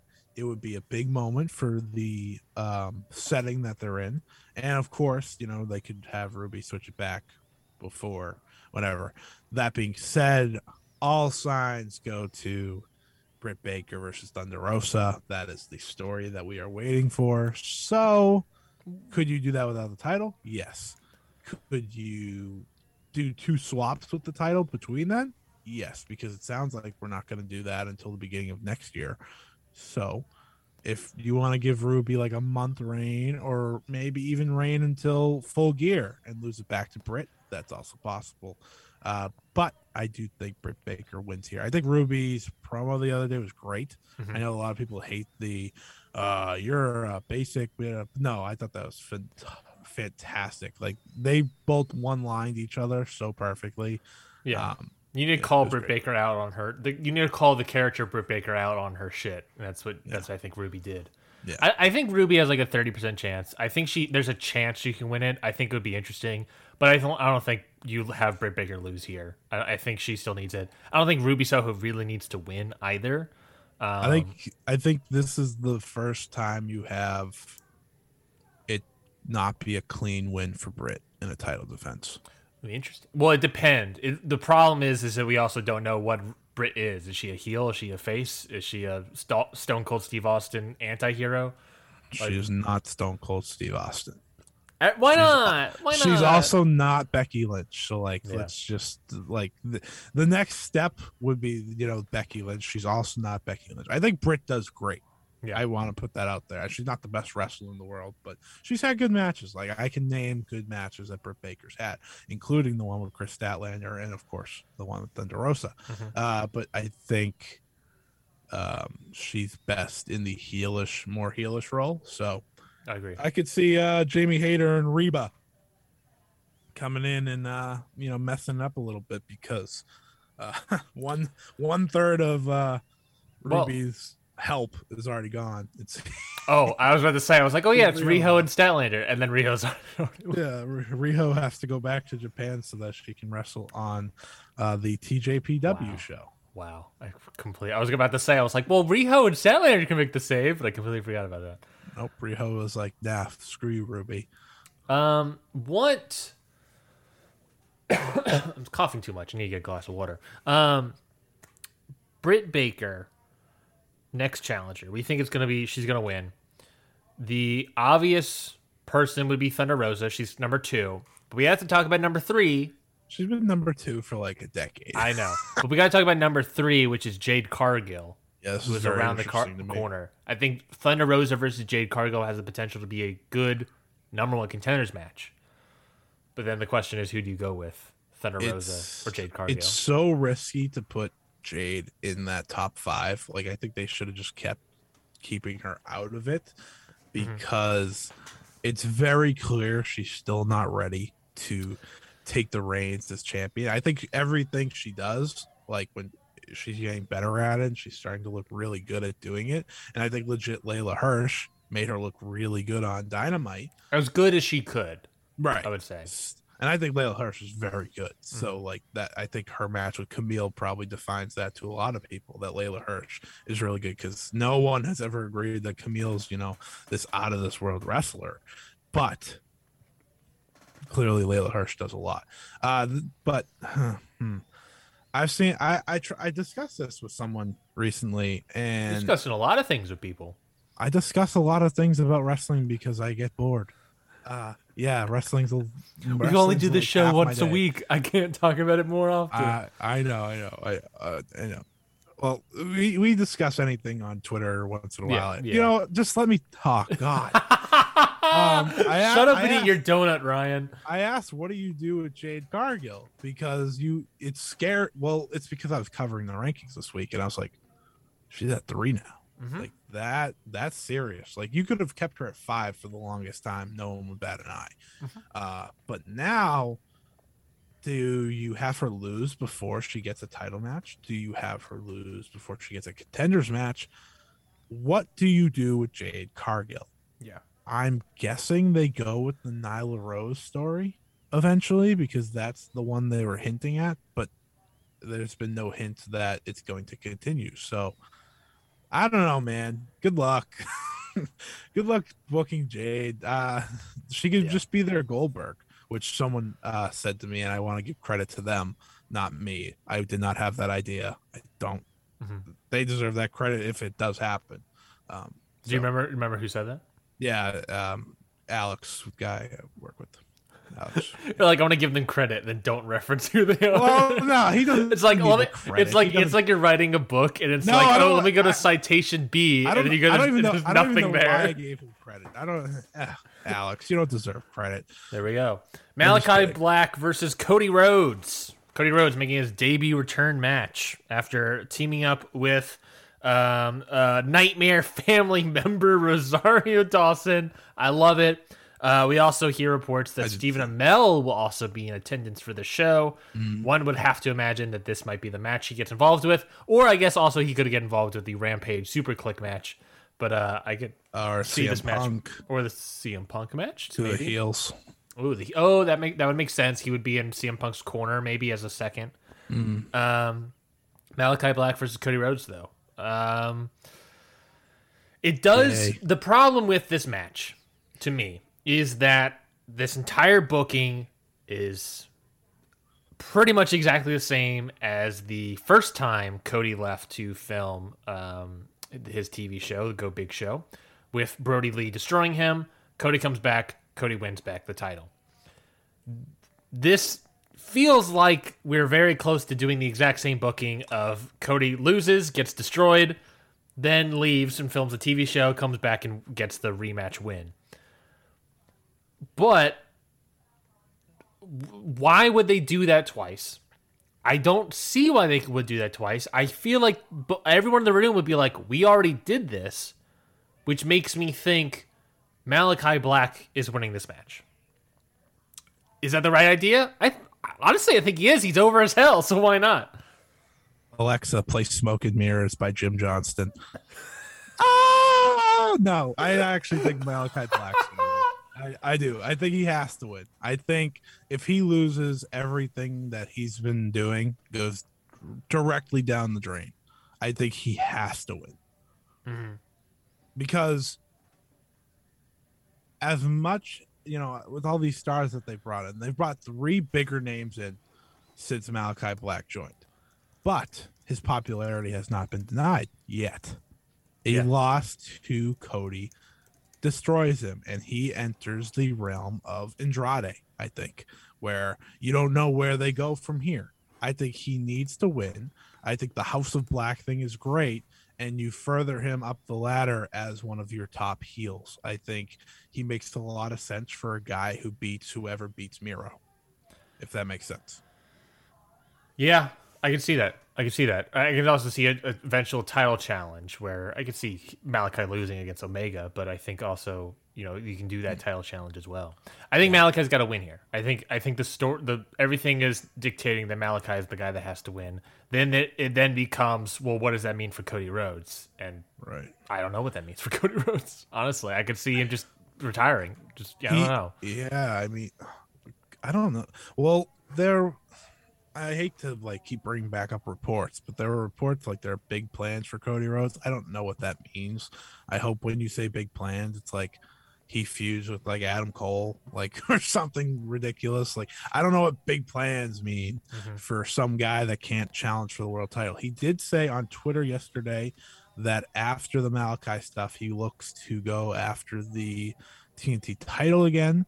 So maybe he's a Miro defense. That would make a lot of sense if you want to put Miro over further. Um, Mhm. But I, I think there's a legitimate chance Sammy Guevara could beat Miro. So that's where I get a little confused. But um, if Miro beats Sammy Guevara, which seems to be the direction, Cody versus Miro at full gear makes a lot of sense, even if he loses this match. MJF versus Brian Pillman Jr. taking out Arthur, Arthur I don't Ashe. care. I mean, that's fair enough. I don't think this this they built up this match as much as possible. I don't think they see a lot of Brian Pillman, and I don't necessarily see it as much as they do. Um, but I think it's obvious that MJF is going to win. Do- you just say who you want to win, and then we can go on with our lives? I want MJF to win so we can just never have to see the rematch. Because if MJF loses, we're gonna have to see a rematch, and that would be painful. You don't want to see MJF and Wardlow versus uh, the Varsity Blondes on next No, I want to see Wardlow versus MJF. That's Oh. like the story that I'm interested in. It- And out of everything MJF's doing, that has been the one thing that has kept me to be like, okay, this is good because every dig he puts at MJ at Wardlow, you know, will lead to that eventual thing where And we're getting uh, more and more digs. We're getting more and more digs. And I think Wardlow's a easy baby face monster to have. So when that time comes, I'm intrigued. Um, and MJF, you know, I was giving him slack, uh, sh- whatever earlier because of Adam Cole, and you know, but he's still very useful to this brand. Like he's still one of their main players, and I think a lot of my souring on him is because of the Jericho feud. I just I Yeah. was so done with it, and then they moved him on to Brian Pillman Jr. I was like, are we are we really doing this to him? Are we really doing this? I can't get myself to care. Darby Allin, Darby Allin and Sting.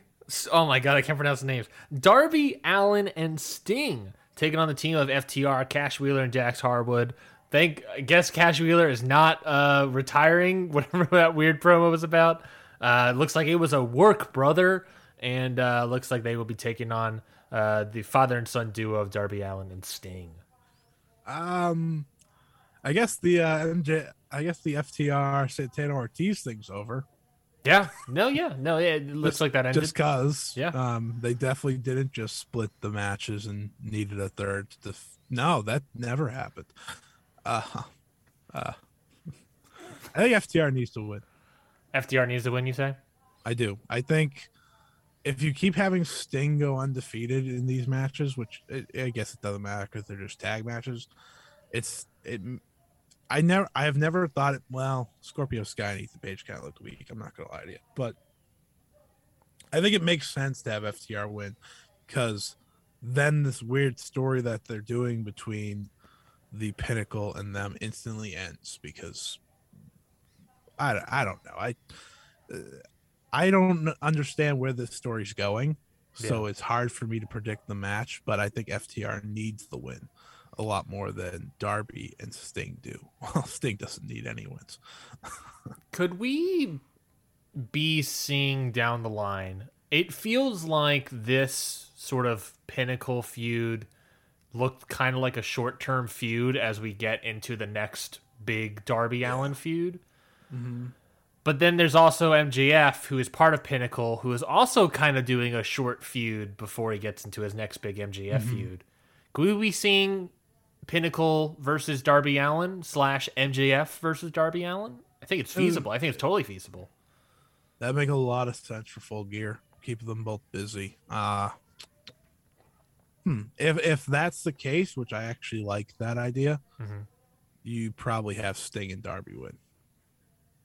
Yeah, that would make sense. That would make sense to have, to have it Yeah. to hold. So I'd probably pick those two to win, which is you know the safer choice, anyways. Yeah, and it forwards the momentum that way. Uh, the only option I could see is Sting versus uh, Tully Blanchard down the line as the big full gear match. Speaking of big matches, speaking of god tier matches to have in 2021, 2.0 versus Hey, 2.0 are great. Two dads. Uh, Bryan Danielson versus Kenny Omega, non title match. Title is not on the line here. What is on the line is who can call themselves the best in the world today. Is that going to be Kenny Omega? Is that going to be Bryan Danielson? Oh boy. Just this is one of those matches that's like get into it, strap yourself in, f- throw your phone across the room, get it out of here. I'm just watching this match. This is all that's going to be. This match has to live up to the hype. That's that's all it has to be. It has to live up to the hype because this match has five star potential to it, and I can't wait. And I can't wait, Scotty. it's dangerous Ooh, in a good way. Ooh, because ooh. putting so putting on this match in the biggest show you'll ever have well not ever because i think they'll be in stadiums down the line and whatnot but the biggest show you've ever had. Yeah, brilliant. It- it's the perfect match because you don't need the title on the line for this to feel special. I think they've i think the way they've booked it i think the way they've led up to it has been perfect booking i think danielson's confidence in himself is the best character um he should have like i think because we always have known he's confident that he's the best wrestler in the world even when he was daniel bryan he felt that way yeah. so now that he has a chance to prove it I'm I'm scared. Like because when you have matches of this epic proportions, like you know they've wrestled before. I think I think a lot of people don't know that they have wrestled before, but this was before the Yes movement. This was before Seven Stars. This was before they became household names. Mhm. And since they have become that, the world changes. These two are debatably the two most popular wrestlers in the world. You know, you put them in conversations with and two of the best. Like that this isn't a uh this isn't a sh- this isn't a work. This is a shoot. Like they are two of the best at the craft. Yeah. But you put this on TV and that's where you get dangerous. Because commercials can ruin Mm. a great flow for a wrestling match. Yes. And I've seen great TV matches. I always go back to uh, John Cena versus CM Punk on Monday Night Raw for, I think it was to go to WrestleMania and face The Rock. Great television match. But how, one, my question to you is how much time do they get with six matches already on the card? Or five matches already on this card. Oh, right. Because, yeah, because the, uh, the one that I thought is no longer there with Mhm. Suzuki, which is a good idea. Um, so okay, how much time does this match get? How many commercials are they able to limit it to? Because technically they could limit it to zero if they wanted to, but that is not going to happen because this is going to be the most watched segment on the show. You want that money, and This match, How- this match alone has potential to be watched by 1.5. how do you finish the match? Those are my three questions to you before I give uh, what I'm thinking. Um, well, the world title. Well, no, it's not a world title match. So No, there's it's not, a 60 minute time limit. Uh, I I think it's a 30, minute. or or which I think it's going to be. It is remaining uh show time remaining time limit. I think that's what they'll do There, unless they open. time limit. Yeah, I don't think. I think this has to be your main event. I think your opener, if anything, will be Black versus Rhodes. Yeah. Um, I would say 20 minutes roughly if they want to if they want a conclusion. But I've heard a lot of people considering a a time limit draw for this or like you said TV time remaining, which can easily be at the at the rate some of these shows have been going 15 minutes, Yeah. Which I think is the better idea. I think a TV time limit remaining is a way better idea. We've been seeing that they have less and less amount of time in the main events as lately. Have them go to the draw there so that then it's the same thing we talked about with uh, Utami versus Syuri Sure. Yeah. and five star. And I think it's similar that they're both really great wrestlers. That I think that their match story needs more time to play out. Mm-hmm. The problem of that, though, is when does it play out? Yeah. And the fear is, is it happening at full gear, like the reports are from uh, Meltzer were? Does that replace a page match? That's the fear. yeah. But right now, I'm not going to think about that. Also, really far away. It's also very, it's November. That's very far away. We got two months away. Right now, I think a time limit draw, TV time limit draw, will be the first one they've ever done. I think that's a, it's a good, like I said, the Syuri Utami five star Grand Prix match, a good appetizer. Mm-hmm. Let's get the appetizer. Let's get Danielson in the ring. Let's see how he does, and then we can continue. Because this is obviously going to happen again in a bigger stage for the title at some point. The question is when, not if, it's when. Second point, second question, which was who is How going many commercials? how many commercials? That's the problem. Is uh, you're you're you got a business. I'm gonna be honest here. It's business. It's capitalism. All that jazz. As a wrestling fan, uh, that Tony Khan probably wants, you don't want any commercials, obviously. But as the businessman of the company, this, like we said, can easily be your most watched segment of the entire show. I think has potential. I think this entire show has potential to hit 1.5 overall viewers to break the record. But I think this segment uh, alone has the potential to hit that spot, hit that 1.5 million viewers. Yeah. Which means, with I, I, I don't quite remember how their their deal works out, but basically, you put commercials in, you're gonna make a butt ton of money. So the the thing is, it's like, well, we can make a butt ton of money, or we can ha- make no money whatsoever and just give this basically for free to the fans. You you have to put commercials in. Yeah. All the the commercials that they put in are all going to be picture in picture, but it. It, what it's it, that's what it's what you got to do. That it's what you have to do. It's it as a business you have to do it. And I get everyone saying the the concerns about TV wrestling commercials, but that is just the nature of the beast. And if anything, what I like to hear about that is that n- no one complains about the commercials during Monday Night Raw or Friday Night SmackDown. They only Very complain about different the, here, though. they yes, and you know why it's different is because the wrestling is good and people want to watch the wrestling. And that is why people are upset about the commercials. This is because the wrestling is so good that they want to keep watching the wrestling. So that to me is a huge ass compliment to AEW. Uh, I think your third question was who's going to win time limit. So I think that's that answers that question. But I think oh, if if you wanted to have a decision, you have Kenny Omega win. I think he's your champion. If you have Bryan Danielson win, then you have to have him defend the title at some point, which could happen on television down the line, but or full gear. Um, but I think you got you got Omega, you got your champion, you got um uh the guy that's been your company since the beginning, and I don't want to say that, but like you got Brian Anderson, that guy that was in WWE a couple months ago. He can he you bring in the guy who's from the other company.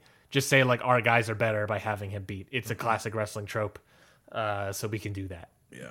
So I that's that's where I'm on all those questions. I think, and I think this match has potential to be great. I think this match has potential to break watching viewer records.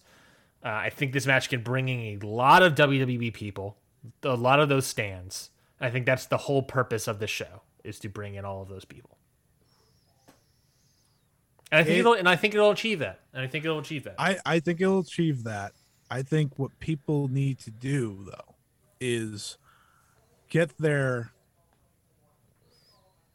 get their hopes down now yes. because Yeah. they're not getting a five star class. I just don't think it's possible. A time limit draw is not going to be five stars. No way. A time limit draw that doesn't hit 60 or 30 Sure. is not going to be five stars because I think there's a, yes. I think you can have a five because you know that Kenny uh, uh, the Kenny Okada draw um In, in a way, the Utami Syuri draw. for, for me the first one was that like so you can do that but I think where you're at which is very on the point is this match probably doesn't touch 30 minutes No. uh because you have all these matches on the show you don't want to force anything you have a title match on the show you have Cody versus Black on the show, which will probably go a little bit longer. Um, so th- there's things to play with here.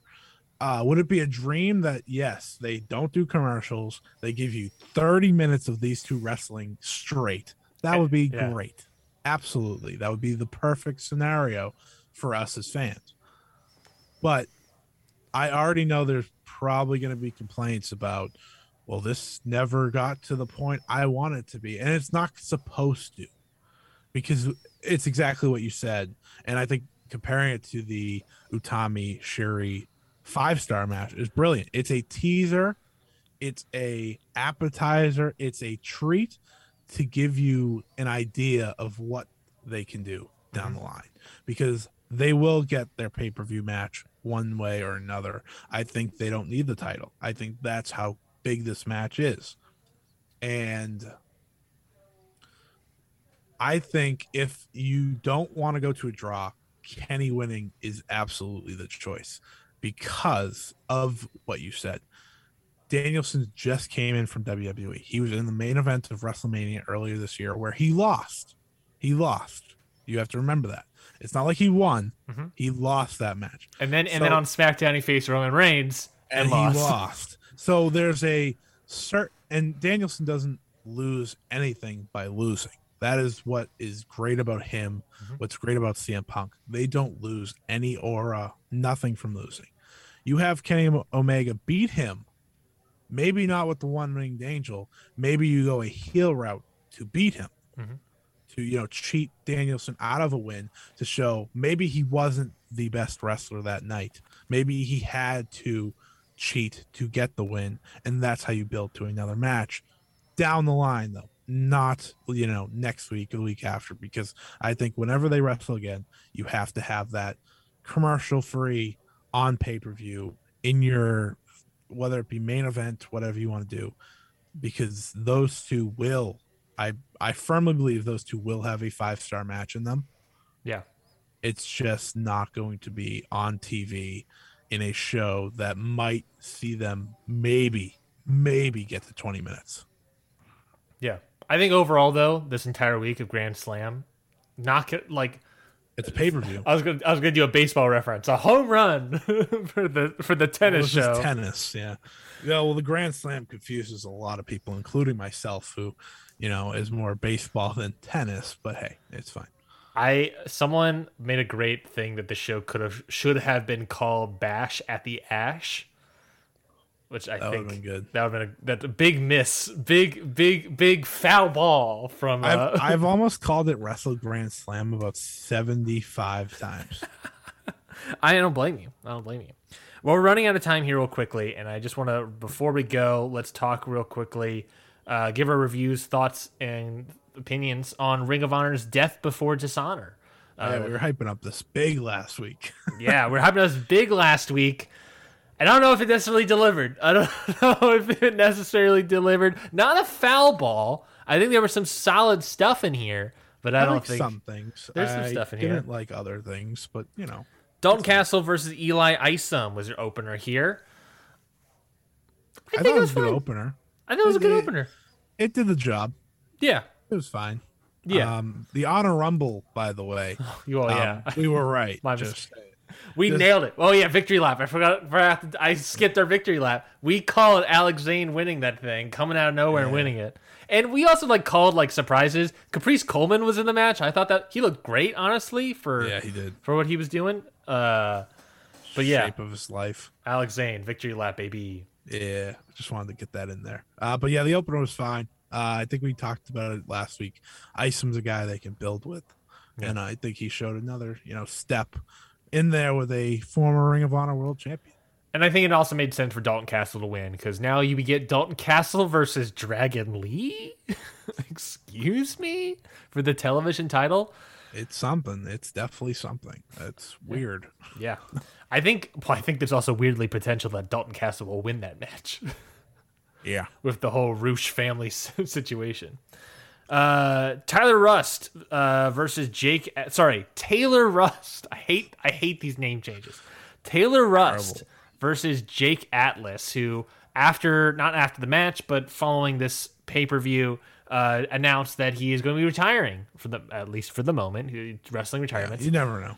uh, retiring from professional wrestling. So this was probably the last big match. Was this his last match? I can see if it was the last match. But if this was his last so. match, uh, it actually was. It was his last match potentially ever.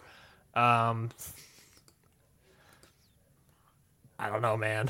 It wasn't uh It's pretty It shit. it was pretty shit. It uh it had a couple moments, but I was, I thought these two could have done a lot better.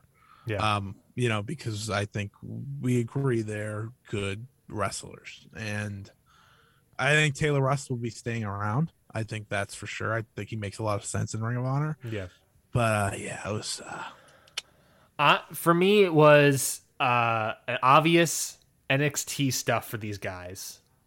Uh, that were they got the WWE stink on them. I see Taylor Rust in here.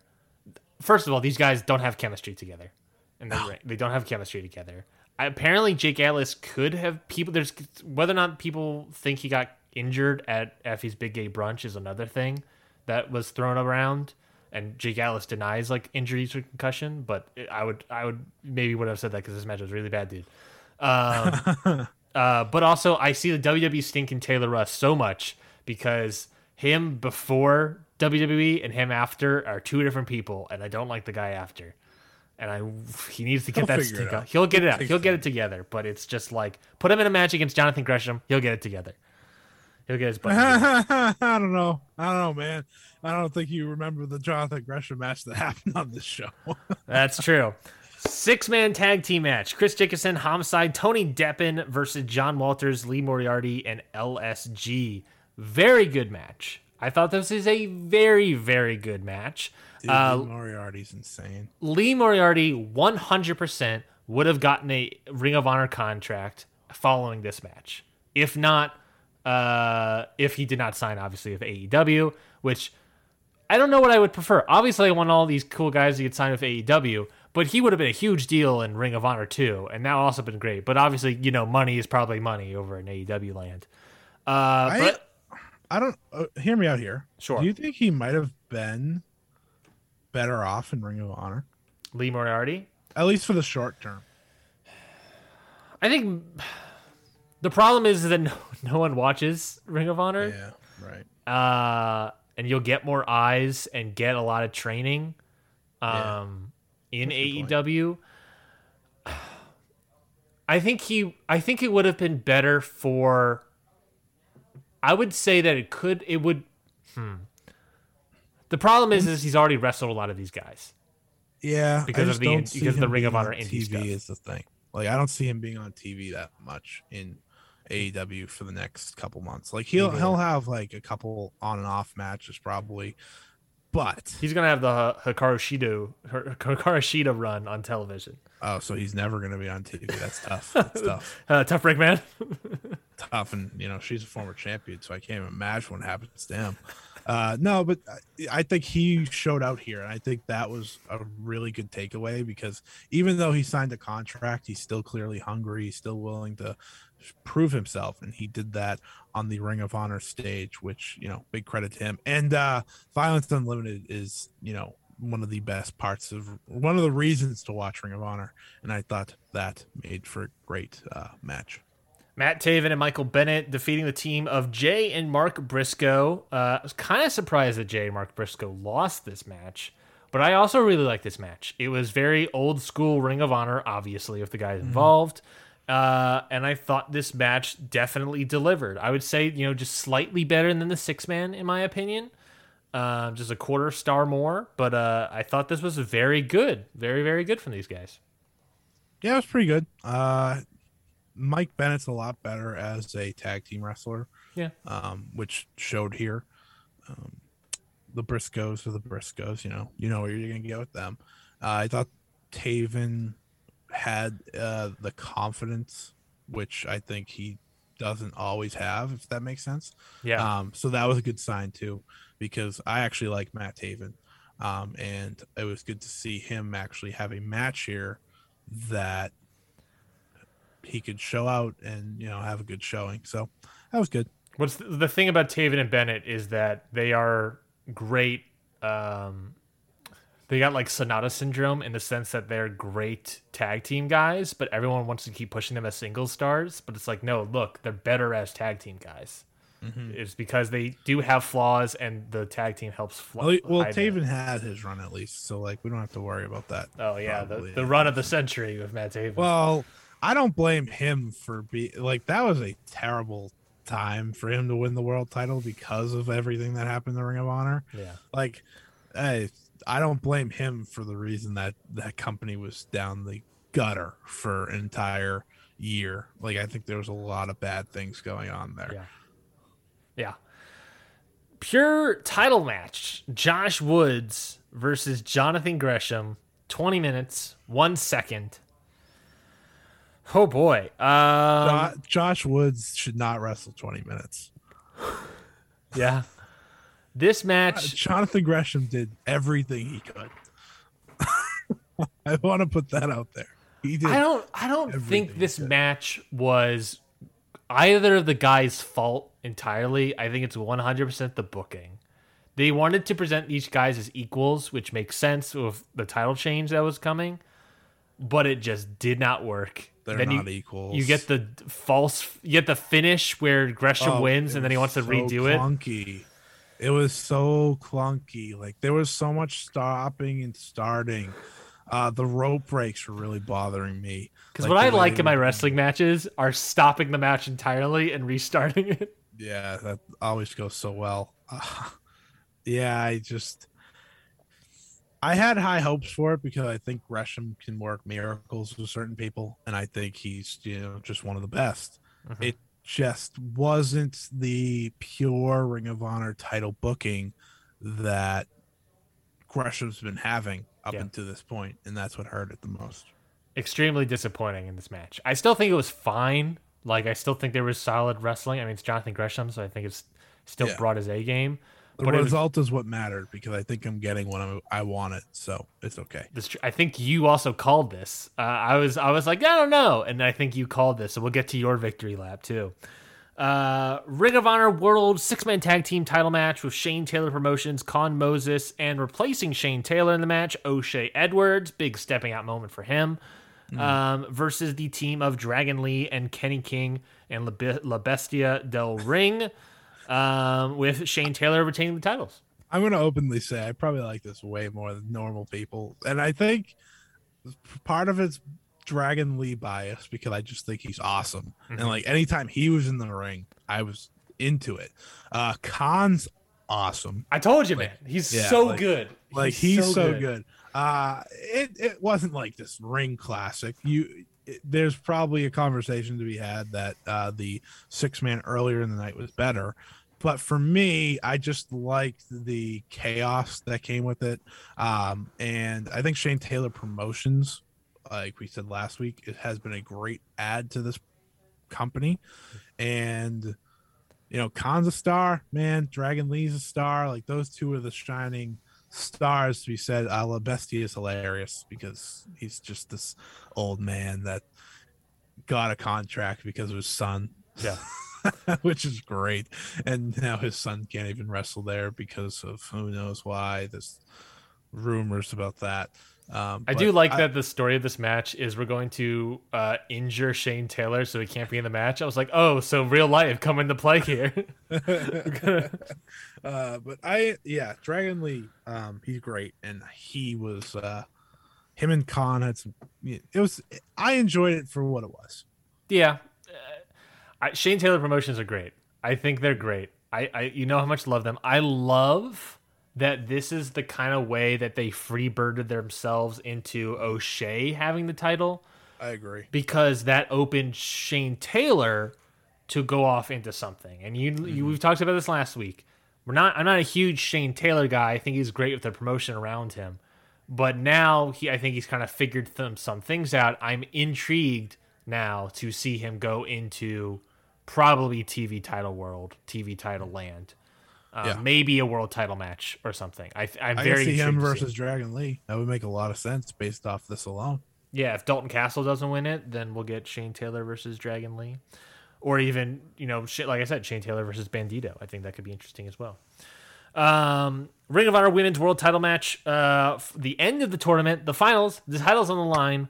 Roxy wins it versus Miranda Alizé.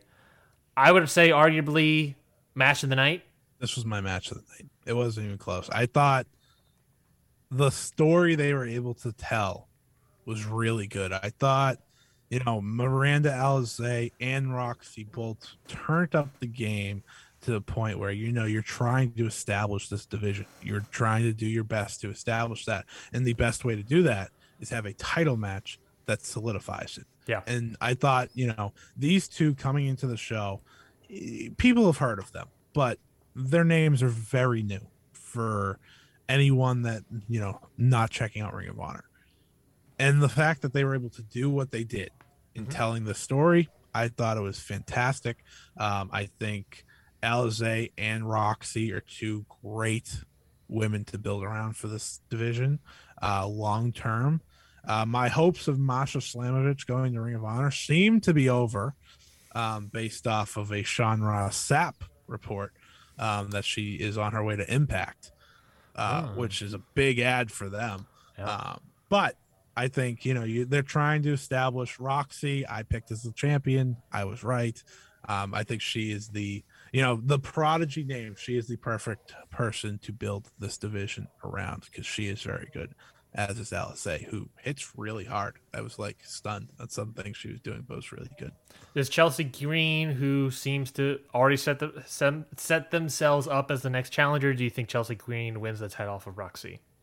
If she does, then Ring of Honor is just back where they were with the Woman of Honor division. Like that that's that's my opinion because you take a massive step back after doing this tournament to establish Roxy, establish establish Alizé. If you instantly put the title on Chelsea Green just for the name value, you, you're just mess. You're you're hurting yourself. You, you basically throw away the entire tournament. Yes. Ring of Honor World Title Four Corner Survival Elimination Match. Bandito retains the title against the likes of Brody King, Demonic Flamita, and EC3. Who, man, buddy, EC3, get hit, hit the road, hit the bricks. You know, Get the fuck out of here. hit the, hit the bricks, man. I wish it was just Bandito versus Brody King. EC3 is a shadow of his former self. And even his former self wasn't like the greatest wrestler in the world. So he was not great in this match. I need to know what happened to him that he had to do all like this control the narrative shit. And uh like I need to know what happened to him. Did someone like was someone really mean to him and was like, dude, you uh you need to, you know, change the entire face of wrestling by doing these shitty uh movie matches. Like uh, Control dude, your narrative feels like something Vince McMahon told him once. like we should have known the moment he stepped into impact and pretty much failed there he was doomed because impact was the place everyone wanted him back in he went there had that crappy tv crappy movie match with moose and then disappeared and went to ring of honor of all places. A place that doesn't fit who he is as a wrestler at all because they are very work rate based. And oh oh boy uh those three were wrestling circles around him in this match. EC3 would be great in Ring of Honor pre pandemic. Yeah he'd be he'd be really good he'd probably be world champion actually Yeah. pre-pandemic you know before they decided to be good again Yeah. But now it's it, he doesn't fit. And I don't know where he fits. And it, right now it looks like he's going to fit fighting Braun He Strowman he- on he- Fight TV. yeah that's about the only place he fits because i don't have to watch it But besides that, I thought Demonic Flamita was good. I thought Band- I Mm. thought all other once EC3, EC3 was out of the match in eight minutes, we got the if rest you of could take this. that out it was a very good match I would agree. I think Brody King did a great job. I think Flamita did a great job. Uh, I it was there was a botch in there which between Flamita and Bandito, which Yep. like they made up for, but then they redid the spot and it didn't make any sense. Um, but it was also weird seeing them work together just based on storyline. yeah So that was incoherent, but uh, work rate was good. Gotta Storyline take was Brody King down, dude. You got to take him out. I because he's a guess, but it was like this this guy you hated, so now you're working to him. I don't know. This just seems weird. That I don't know. And then flossing, like why is demonic Flamita flossing? I don't know. That seems weird to me. Uh, but besides, I, I yeah. So besides that, I think the story stuff was kind of incoherent. But I think the work rate once you get past the EC EC three stuff got better. Mm-hmm. Um, and I'm just happy to see Bandito win. And I, I Yeah. don't think it was a question for him to lose this match. And I, I imagine you probably would rather talk about the post match stuff. Jonathan Gresham, baby. It's time. It's it's been time, but it it's time. It's time that he finally rises to the top of Ring of Honor. Um, I think I think it's been a long time coming. I think you know him be him helping running the women's division shouldn't stop them from making him world champion. I think everyone agrees he's the best wrestler in Ring of Honor by a solid amount. He is the reason a lot of people still are willing to even pay attention to Ring of Honor. Mhm. And I think if you make him world champion, long term, that is brilliant. And I already pitched my idea. You know, next year is the 20th anniversary show. Jonathan Gresham, Ring of Honor world title against, I don't know, hmm, Bryan Danielson makes a lot of sense. Oh, I'm getting the, 20th anniversary show. Like, that's a Whew. big deal. I'm getting the um, vapors. I'm getting the vapors over here. You know, if it's not Danielson, uh, a certain Chris Hero, uh, there's a Where, number. where is that guy? What happened? There, there's a number of you know like these superstar Yeah. alumni that you bring in, but of course, the dream match is Gresham Danielson, title or not. But I think that would just be like something that Ring of Honor could do. And Danielson probably has like this insane contract where they're like, yeah, you can do whatever the hell you want. Yo, but also Forbidden Door open to Ring of Honor. We talked about it before. There's got to be. Are we, are we going to get there at some point? Who knows? Uh, man, I we talked about it last time. We said we also kind of semi victory lap. We said that Jonathan Gresham would be a great challenger for Bandito. We talked about he loses the pure title, goes on to make the entire promotion pure by going and winning the world title against Bandito. That I- promo was a giveaway. I love Bandito. I love Bandito. I did too. but transition champ city here, baby. And I don't I don't think he's a bad transition champion, but Gresham, you got to put the title on Gresham. You got to put the title on Gresham. I don't know I don't it- know when it's going to happen, but I, I don't even know if that dream scenario of Bryan Danielson coming in is going to happen, but that a nice goddamn alone. What a what fe- and that's the problem. And that's the what's great right now. Feasible. Totally You know possible. If Gresham were to win, they'd probably do uh, Gresham versus Lethal, truthfully, but which would make a lot of sense because Yeah. Lethal's been there forever. Yeah. I just, you know, fantasy booking idea that would be great. But no matter what, in the end, I think him losing the title to Josh Woods is simply to free him up to win the Ring of Honor World Championship, which long overdue. You have him wear that title around to the GCW shows that he's doing, to all these independent shows, make people notice, oh, this guy, this incredible professional wrestler is the world champion of here. Oh, Ring of Honor. I remember Ring of Honor. Like those are the little things that happen. And uh and he's going he's gonna be part of the New Japan show soon. So that also, you know, you see this guy repping. That would be great. Uh, I also talked about it. Jonathan Gresham, I think, has potential to win that Bryan Danielson award. We're speaking of Bryan Danielson. I think he has all the potential to win the uh, Wrestling Observer Bryan Danielson Award for Best Technical Wrestler of the Year. I think it's oh Josh Woods being the slight asterisk on the, on the, on the reign. Um, there we go. Death before dishonor. But there was stuff we liked. There's a lot of stuff we didn't like. But I There think certainly some dishonor on there. yeah, I think you got to watch the women's match. I think you uh, maybe watch the six both six man tags. Maybe.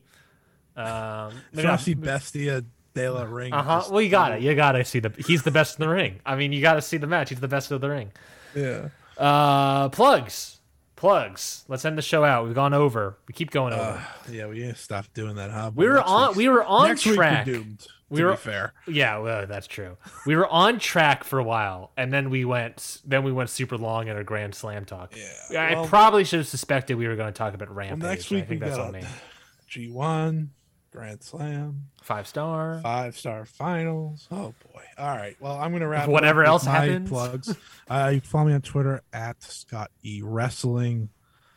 Uh, you can check out my articles at Last Word on Sports, Voices of Wrestling, Daily DDT, Fight Game Media.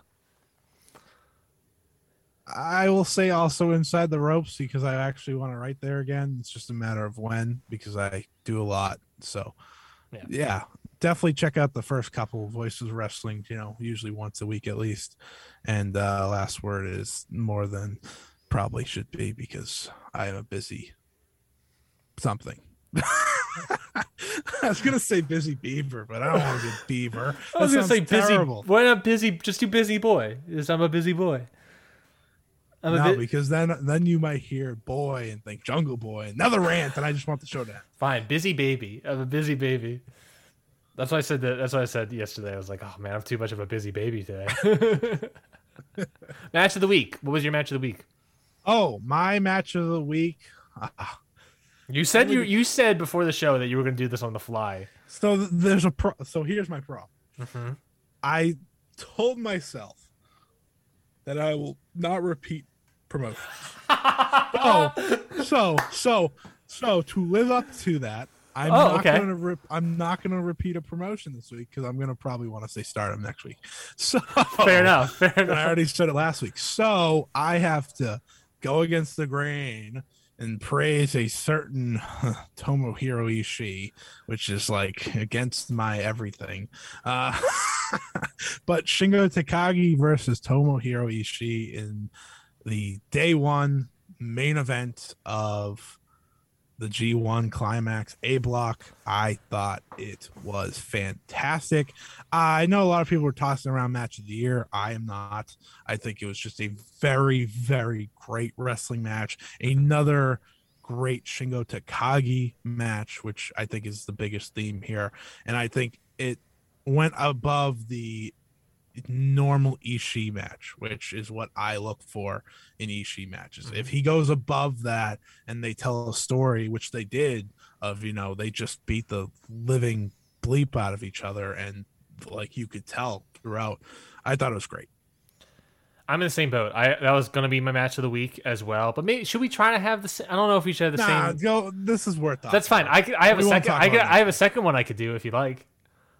Is it involving Minoru Suzuki? No, it is Evil versus Yoshihashi. Ah. Night two. night two of the G1 climax. Who would have thunk? Who would have thunk? Look, look. Ishii, Ishii versus uh, uh, uh, Shingo is actually the be- the better match in my opinion, and I'm glad you gave Ishii his flowers here because I think he did a good job. Uh, the classic, classic Ishii stuff, and Shingo in there as well. But uh, but uh, to to avoid doing the same thing, look, guys, look, guys. I know I know I sound crazy here, but hear me out. Hear me out. Evil versus Yoshihashi was great. it was great ass. I watched it this morning. It was a great match. They got history. They got um they just little little heat.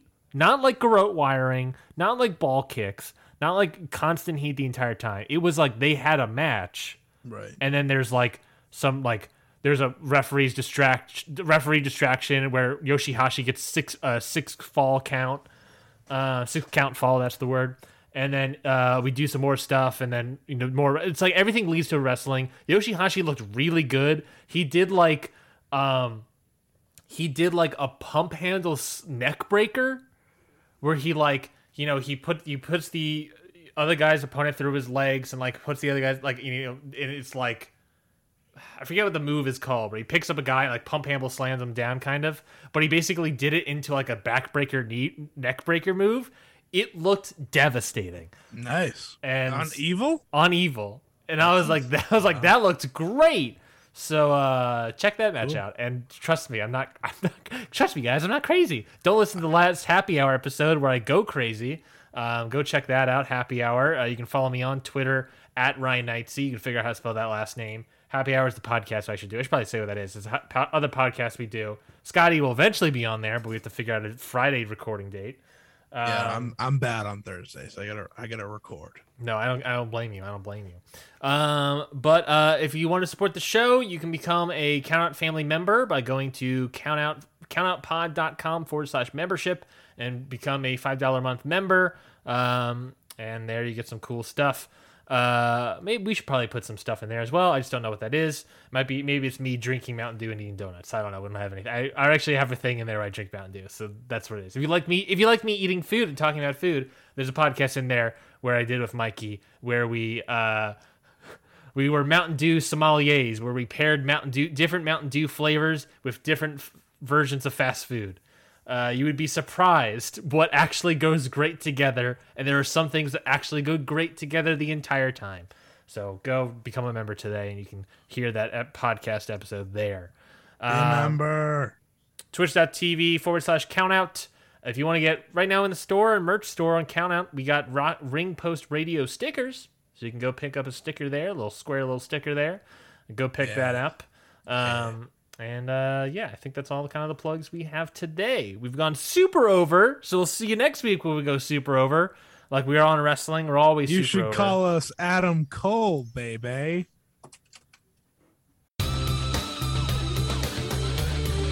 This has been a Count Out podcast. Hi, guys. This is Lauren, This is Michael. and this is your Dose of Death podcast. If you're genuinely curious about the world of deathmatch wrestling, look no further as me and Mike have you covered on all things in the world of deathmatch wrestling, whether it's interviews, show reviews, or everything in between. We have you covered on all things deathmatch wrestling, whether it's past, present, or future.